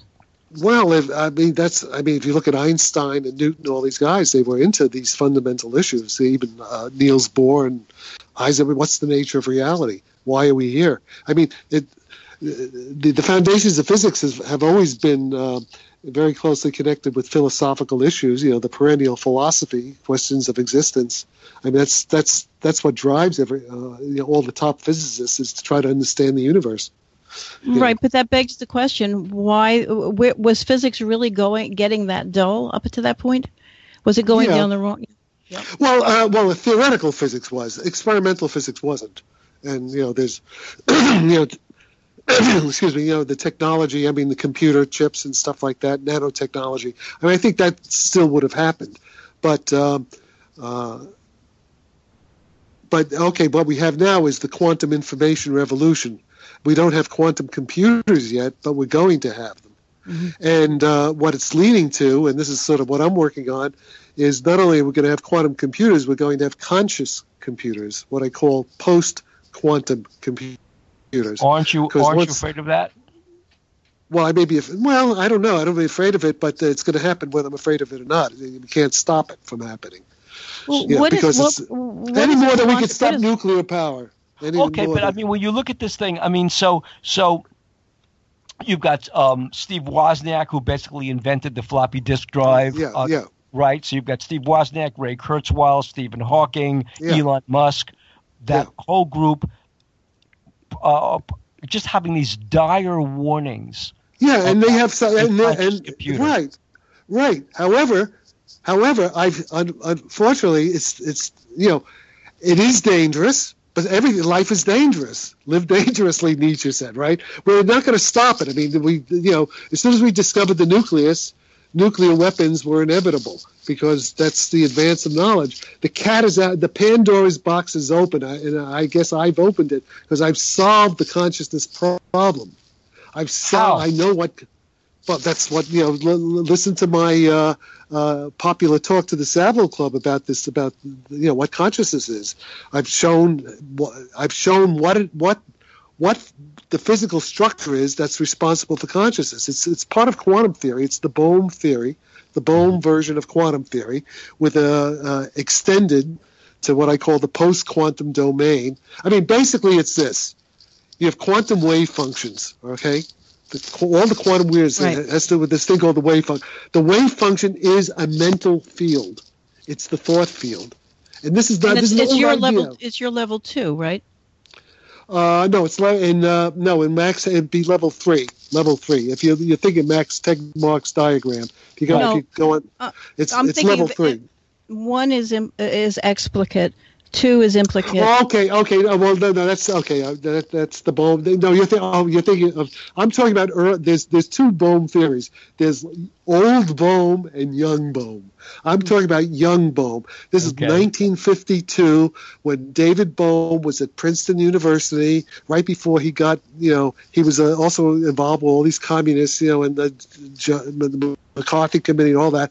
But he worked with Einstein. Okay, and. Uh, and because of his connection with Einstein at Princeton in the early 50s, he developed this whole point of view, a new way of looking at the quantum theory that was more consistent with Einstein's view of things rather than Niels Bohr's view of things. Okay, and that's the uh, and in that theory there are what are called pilot waves, they're like informational waves. They're mental waves. Even Bohm himself, even Niels Bohr, uh, uh, you know, from the very beginning, physicists knew about this, but they, they didn't, you know, they, they were hesitant to really t- be too explicit about it. Sir James Jeans, when Sir James Jeans said the universe is more and more like a great thought than, than like a Newtonian mechanical machine, he was referring to the fact that these quantum waves, they're waves of information, waves of probability, and they're really they're, they're thought waves, they're mental waves, they're intrinsically thought-like. It is the, the, the it is the mental uh, dimension of uh, physical reality, you might say. And in addition to that, in addition to that, there's material structures, you know, classical material structures, you know, like rocks and atoms and things like that. Although the atoms are interspersed with these mental, I mean, an atom is really a mixture of the mental thought field with the uh, what are called the classical structures or the hidden variables. Bohm called them the hidden variables. So, but here's the thing: what quantum mechanics, ordinary quantum mechanics, um, the thought acts on matter. Let's put this: mind acts on matter, but without any direct back reaction of matter back on mind. And and because there's no direct back reaction, you know, there, there, there's action without reaction which right away sounds like it can't be complete, can't be Right. really right. But because of that, that's why there's quantum randomness. It's like a blind man. It's like running around, you know, blind in a, in a room looking for something, but you can't see. So everything is kind of the uncontrollable randomness is because there is action of thought of the thought wave on the material without any back reaction. But as soon as there's back reaction of matter back on its p- mental pilot field, then you have a two-way relationship. You have what's called like a feedback control loop, and that introduces non-randomness into the equation, so to speak. And that's what that's the post-quantum theory. Now, here's the thing: what what Bohm discovered uh, back uh, right before he died, uh, soon before he died, back in the early nine, late 80s, early 90s, Bohm discovered the reason why you cannot use quantum entanglement to, as a direct communication control channel is because there's no direct back reaction of the hidden variables back on their wave. It's uh, technically it says the Bohm quantum potential has no sources, and this is very peculiar. This is very strange. But because of that, it's because of that that uh, that you cannot uh, uh, control it. Now, here's here's the idea. What is consciousness? What is a conscious experience? You have this quantum wave. It's an intrinsically mental field. It acts on matter. It's like volition. It's like you know. It's like will, but it's like blind will, blind volition. There's no. It's not, in order for there to be consciousness. Consciousness, the material structure has to react back on the mind field and has to make an impression in the mind field, and that impression is our conscious experience. Okay. Okay. How close is that to um, the uncertainty theory? If you think something this is a way that overpower turns- no no no the, the, this overpower the uncertainty principle heisenberg's uncertainty principle is quantum randomness that's because there is no direct back reaction Okay. See, this this this overpowers this overrides the uncertainty principle it introduces certainty as a certain partial measure of order of non-randomness okay and it's and it's you need that that's what it, it is the okay it is the imprinting of uh, uh, it's the imprinting of material information from the material world back onto the mental pilot field, which creates consciousness in the pilot in the in the pilot field or in the mental field. and how is um, that measured? How is that? What? How is that measured? Well, measure. I mean, you, you, you, you, you, how it's measured because of that. That's your stream of consciousness. That's a- an indication what I'm talking about. You know, because, you know. Um, but uh, but here's the thing. Okay, to try to answer that your last question a little more precisely. We're now th- this is a very technical thing. There's mathematics. You know, it's a mathematical model. It's a precise thing. I'm sp- I'm speaking now with you know, popular language, trying to convey what you really can only understand, you know, by if you, if you know if you see the mathematical model for it. And um, but the thing is this: we can apply this to solids to, in nanotechnology. We can create artificial nerve systems, or actually, actually what are called microtubules. You have to read uh, this guy Stuart Hameroff and uh, Roger Penrose's popular books. He described the microtubules. The microtubules are neuronal substructures in our nerve cells. And this is where consciousness is. It has the, the, the, quantum structure we need. And the point is we can do this artificially with nanotechnology. We can make artificial brains that will be conscious. Okay? Because from the equations. Now, what has happened uh, if you go if uh, if you go on YouTube, if you go on my channel, Jack Sarfatti on YouTube, Right. you'll see a popular lecture I gave only last year, uh, about a year ago, to the Savile Club, to a bunch of very high-ranking people at the Savile Club, including scientists, including top guys from the British military, from the from their uh, GCHQ, from the British Naval Intelligence. You know, there are some very bright people there uh, who are members of the club, and including uh, the the vicar, including uh, uh, Cameron's, the Prime Minister's uh, vicar, the Vicar of Kensington, um, who's a member of the club. And, uh, and in fact, the vicar of Kensington speaks, uh, you know, asked me a question at the end of the video there, a very interesting question. So, um, but uh, so, so I kind of explained it there. But then, since that talk, I discovered a paper. There's a young physicist in Sydney, Australia, named Roderick Sutherland, who has basically formulated over. I didn't know this was quite independent of you know my talking, but he's formulated formulated exactly what I've been talking about for the last 20 years in precise mathematical form. And that, you know, once you have a mathematical model, then you can go out and, and do things in the laboratory, you see. Mm-hmm. I mean, I had, I had the intuitive ideas, but I didn't have the mathematical model to, to enough precision. And, and now that's, that's been done by this guy, Roderick Sutherland. And, uh, and now it's a whole new ballgame. Now we can actually, you know, with enough money, uh, if it's uh, some rich guy wants to do it, I mean, they could. Apple Computer can do it. Microsoft can. Once they they rock it, you know, whoever whoever's smart enough to, to get on the bandwagon. And remember, my name in, in, in hippies say physics is my name is mentioned there 600 times or more than 600 times now. I know. According to Kid, well, okay. And aren't you, so the thing is this. So so the thing is, we're saving physics again. Yeah. we're just, you know, I mean, it's not finished. The revolution we started in the 70s is only finishing now. Okay. It wasn't. It wasn't a sprint. It was a marathon, and you didn't. Now, now we're coming to see. But weren't you also a member of the Aviary, or was that a myth? Well, I, I guess well, no. I don't think I don't know if it's a myth. Uh, no, no. I, I think that's yeah. Well, that's that involves the CIA. That's a whole other story. Yes, I the basic answer to that is yes, yes. And then uh, then you know we could really get weird, but it's going to sound too crazy. I mean. Uh, uh, but I'm just Bill suggesting the black, about. the black. Yeah, budget. go ahead and sound crazy. This is yeah.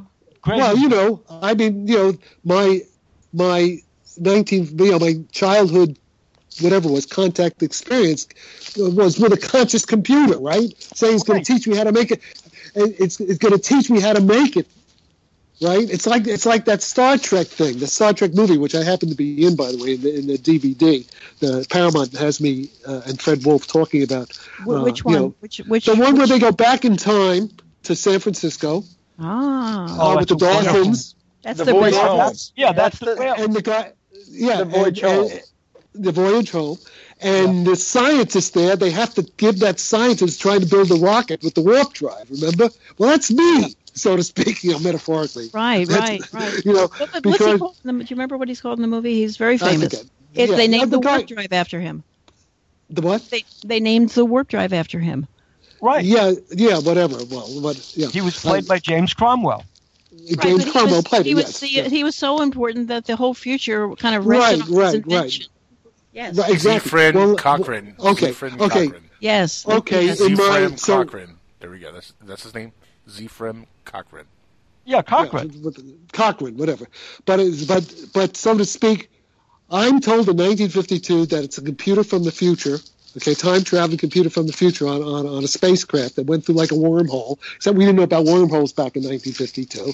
But I'm told that I'm going in. They're, you know, they're going to teach me you know, it's it's this time travel paradox where, you know, you get a the guy gets a book from the future and then he writes the book. Who made the book?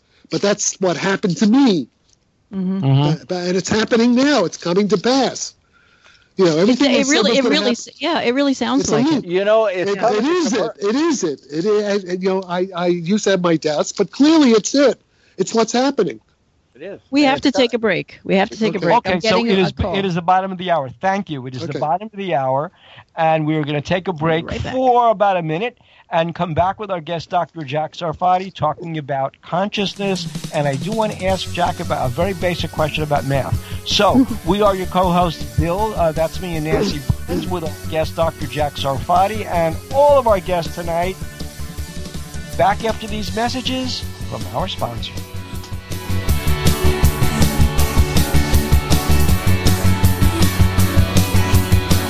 George Rodriguez Show. Who? I said the George Rodriguez Show. You don't know George Rodriguez? Wasn't he the guy that filled in for Neil Rogers? Yes. That George Rodriguez. What's he like? Oh, he's a short little Cuban feller. Kind of funny looking. Well, when's he on? 12 to 3, Monday, Wednesday, and Friday on SoFloRadio.com and SoFloRadio.net. The George Rodriguez Show is much more than Adequate.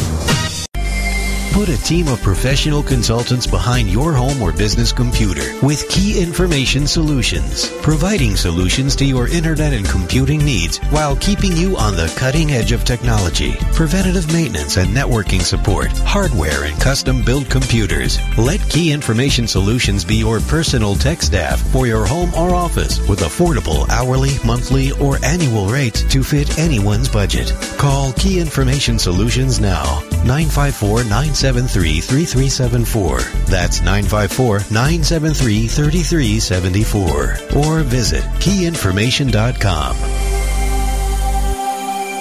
Imagine no longer being tied down to your computer, but having the freedom to take live talk radio with you anywhere you go. TalkStream Live introduces our first ever iPhone application. The talk shows you follow now follow you. And your iPhone is now the fastest and easiest way to stay connected to the best talk radio on the internet. Listen to live talk shows 24 hours a day, 7 days a week.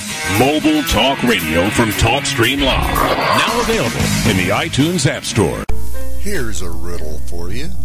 What do the California gold rush of the 1850s, secret societies, coded messages, mysterious 19th century flying machines, and an early 20th century outside artist named Charles A. A. Dellschau all have in common? The Secrets of Dellschau by Dennis Crenshaw and Pete Navarro. Go to www.secretsofdellschau.com to learn more.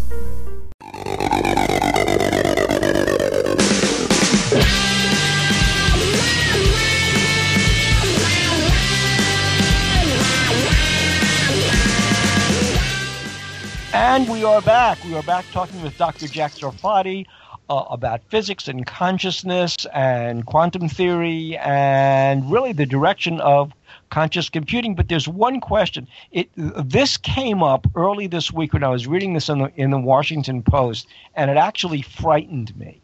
And given our conversation thus far tonight about the mathematics of consciousness, the question is this: There is a push among various um, educational consultants, um, self described experts, saying that algebra is basically impacting, psychologically impacting school children negatively. And why would you hit kids with something that is too hard for them? So let's drop algebra from school curricula. Who, who, who, who's saying this? Who's saying this? Who? There is Who's a group of educational consultants. Try to find out their names. I, I will They- do that. They're not teachers. These are people who are saying they're in the educational mix. They're in like Department of Education, places like that. Okay, And well, the first thing Trump is going to do if he becomes president is abolish the Department of Education and get rid of these assholes. Yeah, these but can you, dangerous do that assholes without, who, can you do that without congressional approval?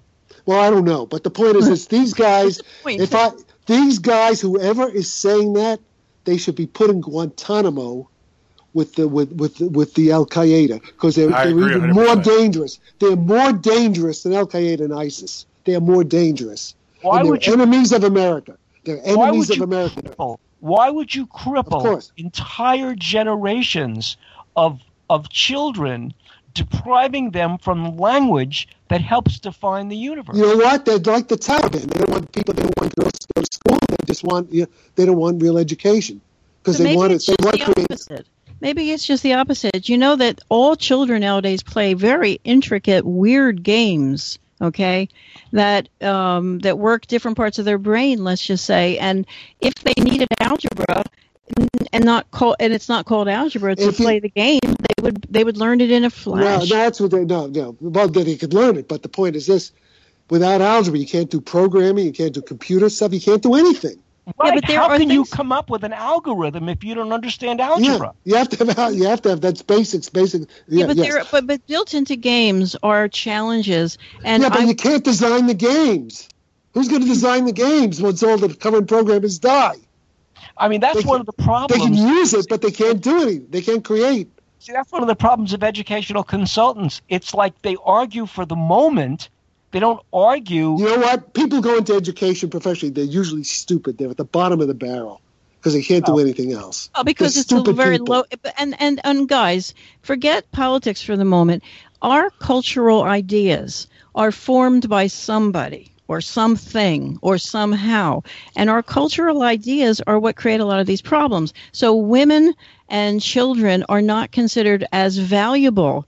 Um, as say stockbrokers and hedge funds, and so women and children, teachers of be. children, you know, will not get people who, uh, you know, the the beta males will stay home and with the children and teach the children. It, it's our culture doesn't it doesn't we don't cherish our young, and we Yeah. don't cherish. For example, one thing that drives me crazy is the fact that most computers for kids nowadays are not something they can take apart.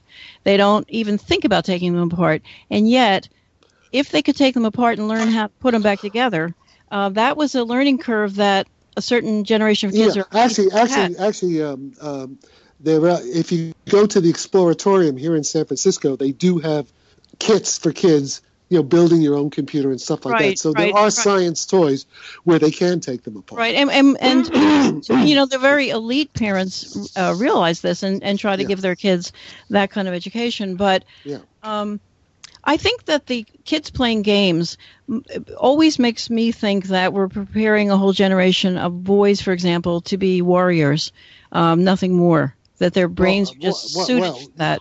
Yeah, well, I, don't, I mean that's not enough. I think, I mean, we need war. We're going to need warriors. We need them. We don't have enough right now.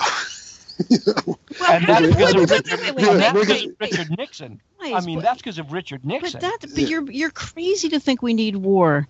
I mean, why don't we? No, we, I didn't say we need war. We need warriors to prevent war, to have, be a credible deterrent. Yeah, right but- now, you know, right now, I mean, most of most kids today, you know, it's, I mean, they're like, you know, they're not getting educated, and they're not patriotic, and uh, I mean, they're pushovers for when when these Al Qaeda's when the, when these when these Mujahideen come in, and you know, who's gonna who's gonna fight them? But Jack, tell us what happened when the two gravitational fields, the black holes, the two big gravitational fields recently came together. Tell that for people who have no idea. This I think very it's super important. It's very exciting. Hello. Yes, yes, we should. Uh, well, listen, you know, there's so many good things about that on, on the media uh, that uh, that I, I don't really want to talk about that because it's pretty standard stuff now. And uh, you know, it, it's a major development. The gravity waves, when these two black holes collided, uh, they created ripples in space that propagated out like waves, what are called gravity waves, and uh, they're at low frequencies, kind of like sound waves, and they actually you can actually hear it. You know, they trans they you know, they transduce into audio, and uh, you can hear it. But there's so many good articles and videos about this on the internet now. That, Mm, Okay. Okay. Well, the exciting thing about it, of course, was that it proved, as a fact, Einstein's theory, right? I mean, Yeah, that well, Einstein's theory has already been proved uh, in, a, in a thousand different ways, but this was a final, you know, final nail. Yeah, this was the coup de grace. Yeah, this is uh, very important. This was, you know, missing. Yeah, I mean, everybody expected it, and if it wouldn't have happened, that that would have been the problem. But it did happen. So one of and the things gonna- that was. Go ahead. Yeah, it's going to open up a whole new field of research, gravity wave research, and allow us to see really, you know, at the moment of creation of the universe, very close to the beginning, much closer than we can get with light. the gravitational waves. One yes, of the yeah. gravitational waves. Yeah. Yes. One of the uh, uh, another uh, kind of article this week. Uh, this was in um, either in Haaretz or in the Jerusalem Post, but it was an interesting little article. it it was an actually it was it was a more of a video, and it was basically saying that the the um, mathematics involving creation itself like the gravitational constant and the constant for the expanding universe and, and, and all these mathematical constants that if any one of the and I wanted your opinion on this. Oh yeah, if this, any, yes, yeah. If any Yeah. one of them were off, there would never have been creation. Yes, And- yeah. This is a yeah. This is not new. This is uh, already. Uh, it's called the anthropic principle, and it's been known really since the, the late '70s. And uh, there, there's a lot. Uh, so Martin Rees has a good book called "The Six Numbers," just six numbers. Uh, there was a, a book by called "The Anthropic Cosmological Principle" by Frank Tipler and uh, John Barrow. Yeah, this is this is well known, and it's an argument for design, basically. Well, isn't the Kabbalah also an argument for design? Yeah, but the Kabbalah isn't science. I mean, it's not. You know, it's it's metaphors. It's poetry, and it's you know, it resonates. I mean, I I, I worked. I actually met this Kabbalist in Paris, 1973, Carlos Suarez, uh, and uh, there are certain certain things in it.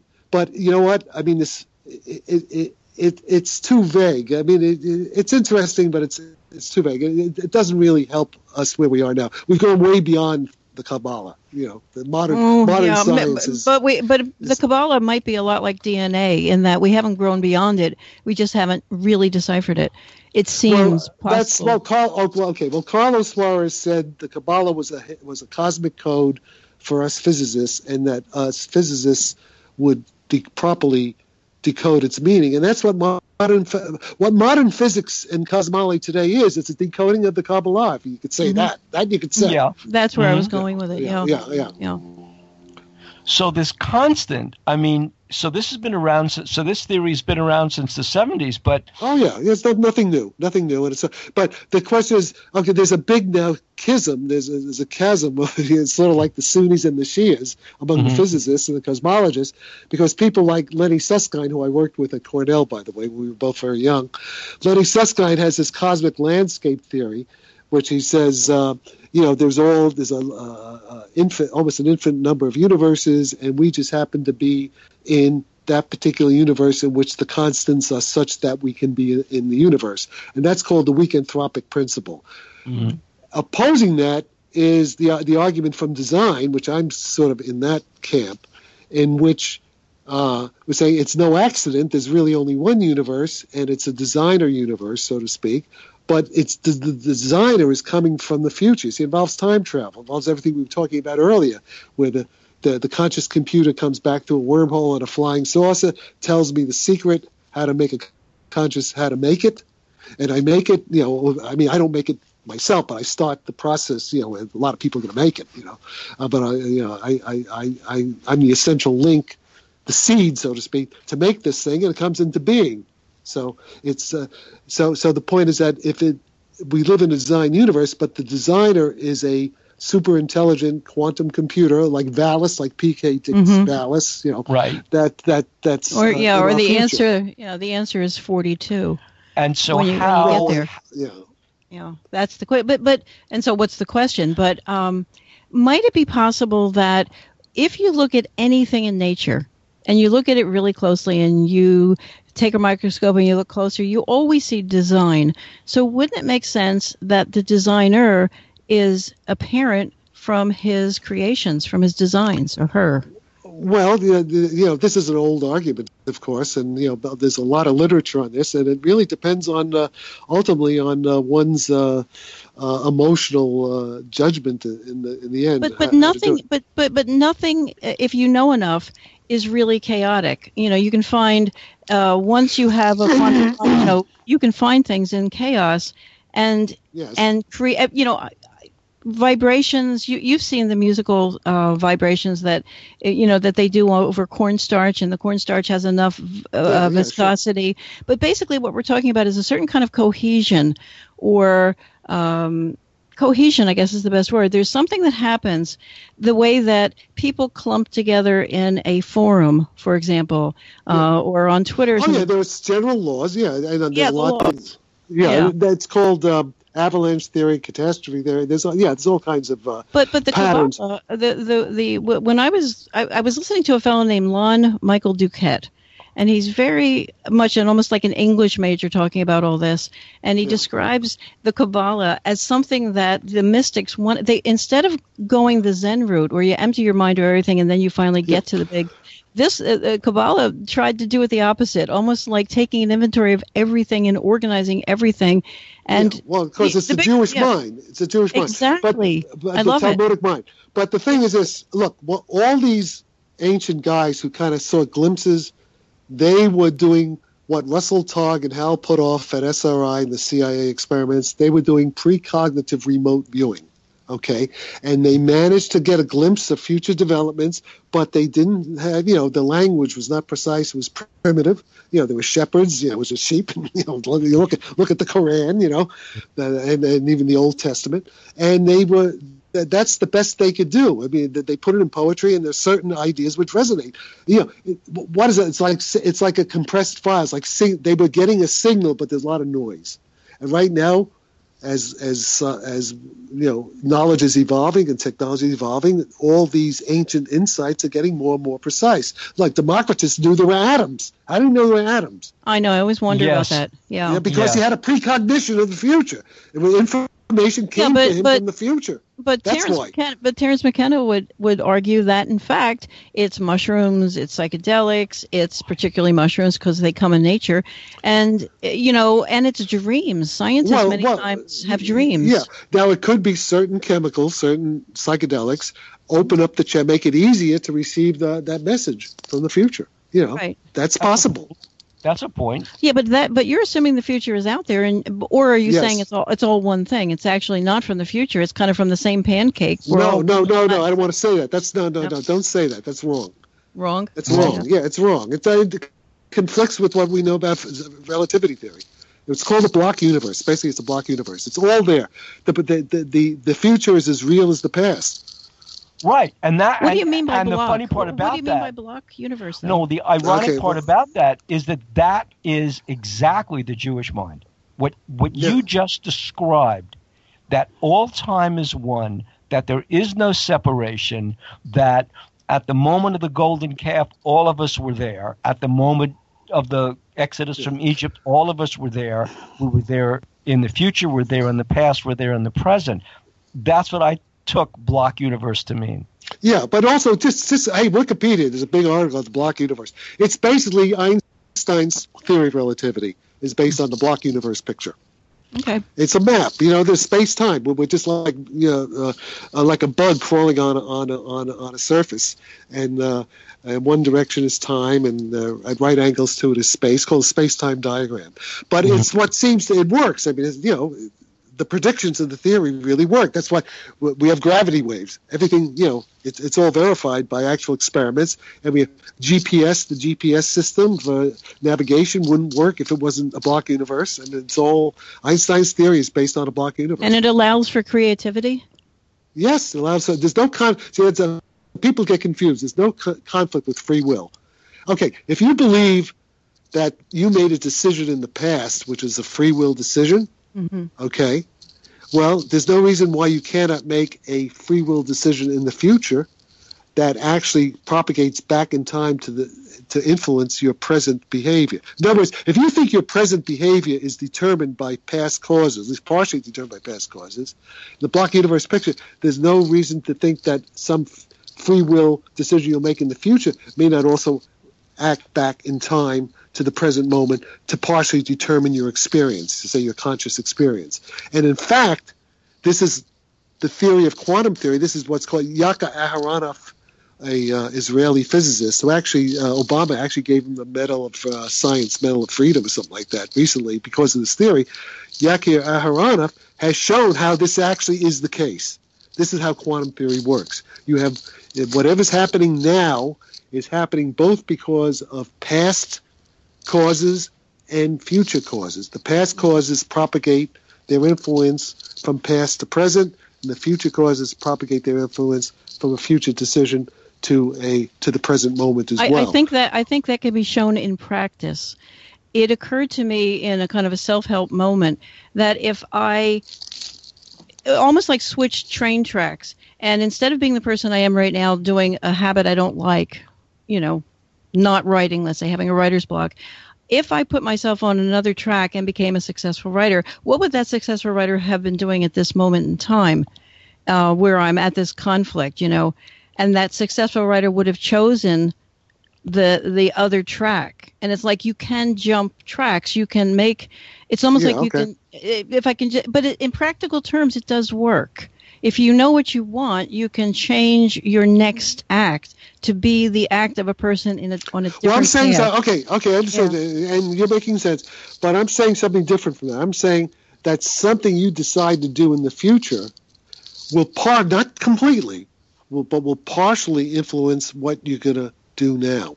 Yeah, it might You're be a whisper. something that- yeah, Yeah. whatever. Yes, and the thing is, they're actually seeing this experimentally. They say it's called brain presponse. Brain. If you if you look at uh, Roger Penrose's book from called The Emperor's New Mind, he discusses an experiment that this guy Ben Libet did at the University of California, San Francisco, where he was you know brain dead, you know uh, doing brain surgery.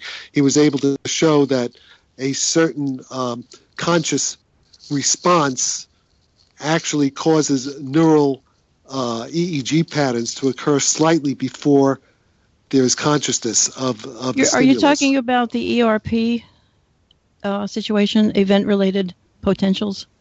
uh, I don't know if they call it that. It's it's it's called. It's, uh, ben Libet did the experiments many years ago, and then Dean Radin uh, replicated them, and then the guy Dick Dick Bierman in Amsterdam, he was very skeptical. He said, "No, this nonsense can't happen." So he came in trying to disprove them, but he got positive results as well. Well, is- And is this the most test- recently?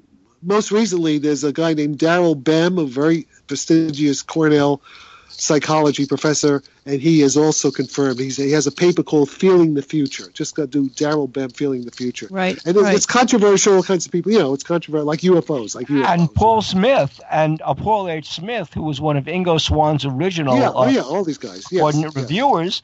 I mean, his dissertation basically says much uh, the same thing you're saying right now. Yeah, and also if you read Russell Targ, gives all kinds of evidence for, for this sort of thing. But the point is that there are now pr- very precise, you know, standard science, uh, statistics, reproducibility, all that kind of stuff that experimental psychologists do, which show this effect to be real. In other words, oh, here's what they did. They have the subject, and they have like four different kinds of images. So one is a sex image, another's a violent image, there's Mhm. maybe uh, you know, a loving image, okay? And these uh, there's a ra- these images are are selected by a random number generator, right? So you don't never know, and uh, so the images are flashed before the subject. The subject sees these images, and because you know, and there's an emotional response. Okay, but you could see in the EEG pattern, you know, they're, they're, they're they're hooked Right. up with a lot of Right. sensors.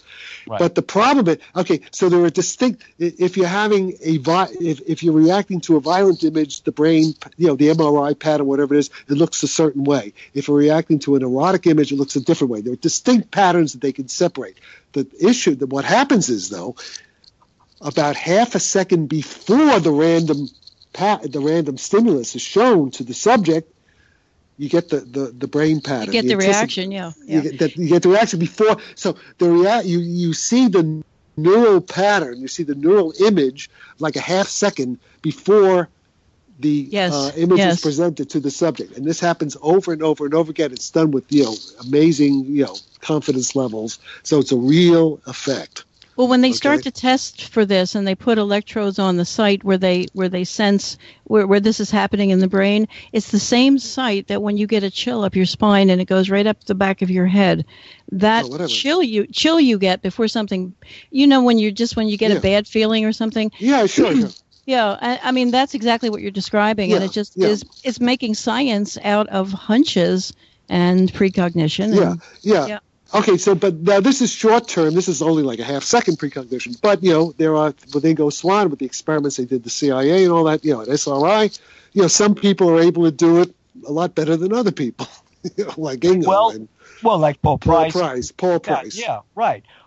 But would a foundational argument then be that at the moment of the Big Bang, not only did the universe come into being, but all time came into being at that Well, one well, moment? okay, no, but that's not the way I would say it. Uh, what had the re- the Big Bang was designed from the future. It was a future signal that ignited. It's a what's called a loop in time. Look, just go to Wikipedia. It's called the Novikov. Novikov is a Russian physicist from Moscow. N O I K O V. Igor Novikov. In fact, he worked with the group that discovered the gravity waves. Kip Thorne, all those Caltech people. And Okay. Novikov, Novikov has done the main research. He's written a book called The River of Time. He explains all this. They're called they're called loops in time, globally self-consistent loops in time, and it's Wow. really like a circle in time. There's no, you know, Wow. the future is creating the past. And actually, if you if you look at if you go into my YouTube channel, uh, in the videos, you'll see there are some uh, nice quotes about even poetic quotes about how. how Mm. It's called teleology, you know, tele, you know, or Aristotle's final causes, future causes, purposes, you know, purpose, destiny. Okay. Destiny, destiny is real. I will absolutely look that up. And we are coming up on the end of the yeah, show. we're getting, we, yeah, we are Okay. running out of time. Um, Actually, we're out of time. so, so- so, Jack, let's let's let people find you. How, how's the best way? Just Google my name. Wikipedia Yeah. is a big article. Uh, there's a big. I'm in Wikipedia. They can follow me on Facebook. I'm on Twitter. I'm on LinkedIn, and uh, I have a web stardrive.org. Uh, you know, I'm on Vimeo. I'm on YouTube. I'm everywhere. Well, if they want, if they wanted to, s- okay, You're like lawnmower man. yeah. Yeah, I'm, wanted, I'm, I'm, I'm Big Brother. 1984. do you ever- He Images is everywhere. Skynet. He is Skynet. He is kind I'm of. Skynet. Yes, I'm. I'm. In fact, I'm up. It's transcendence. I'm uploading my consciousness There onto you the go. internet. That's it. There you You go. actually It's are. transcendence. Are. Yeah. Yes. Okay, so uh, we are going to sign off. Uh, And next Okay. week, next week, guys, we have Ray Hernandez. I believe. Let me just double check. I know, Angel, but you're going to have We're to gonna be a we're good gonna boy. kiss and make up. be a good Yes, Ray Hernandez. We're gonna boy. kiss and make up. Oh boy. Okay, I you're going to can't- kiss and make up on the I don't know if I can It'll- promise that, but it'll be it'll be an interesting show next week. Okay, so I want to thank our guest, Dr. Jack Sarfatti. Okay. Thank you for joining us. We are your co-host, Bill. That's me and Nancy Good night, everybody. Birnes. Good night and good, good luck. Good night and good luck. Thank luck. you. Thank you, sir. Good night and good luck. and we will see everybody next week with our guest, Ray Hernandez. Join us on Future Theater Live next week. Have a wonderful week. And from the banks of Primrose Creek in beautiful downtown Solebury Village, Pennsylvania, on Future Theater Live on PSN Radio and the Dark Matter Digital Network. We are your co-host Bill and Nancy Birnes saying see you next week darkest room. Now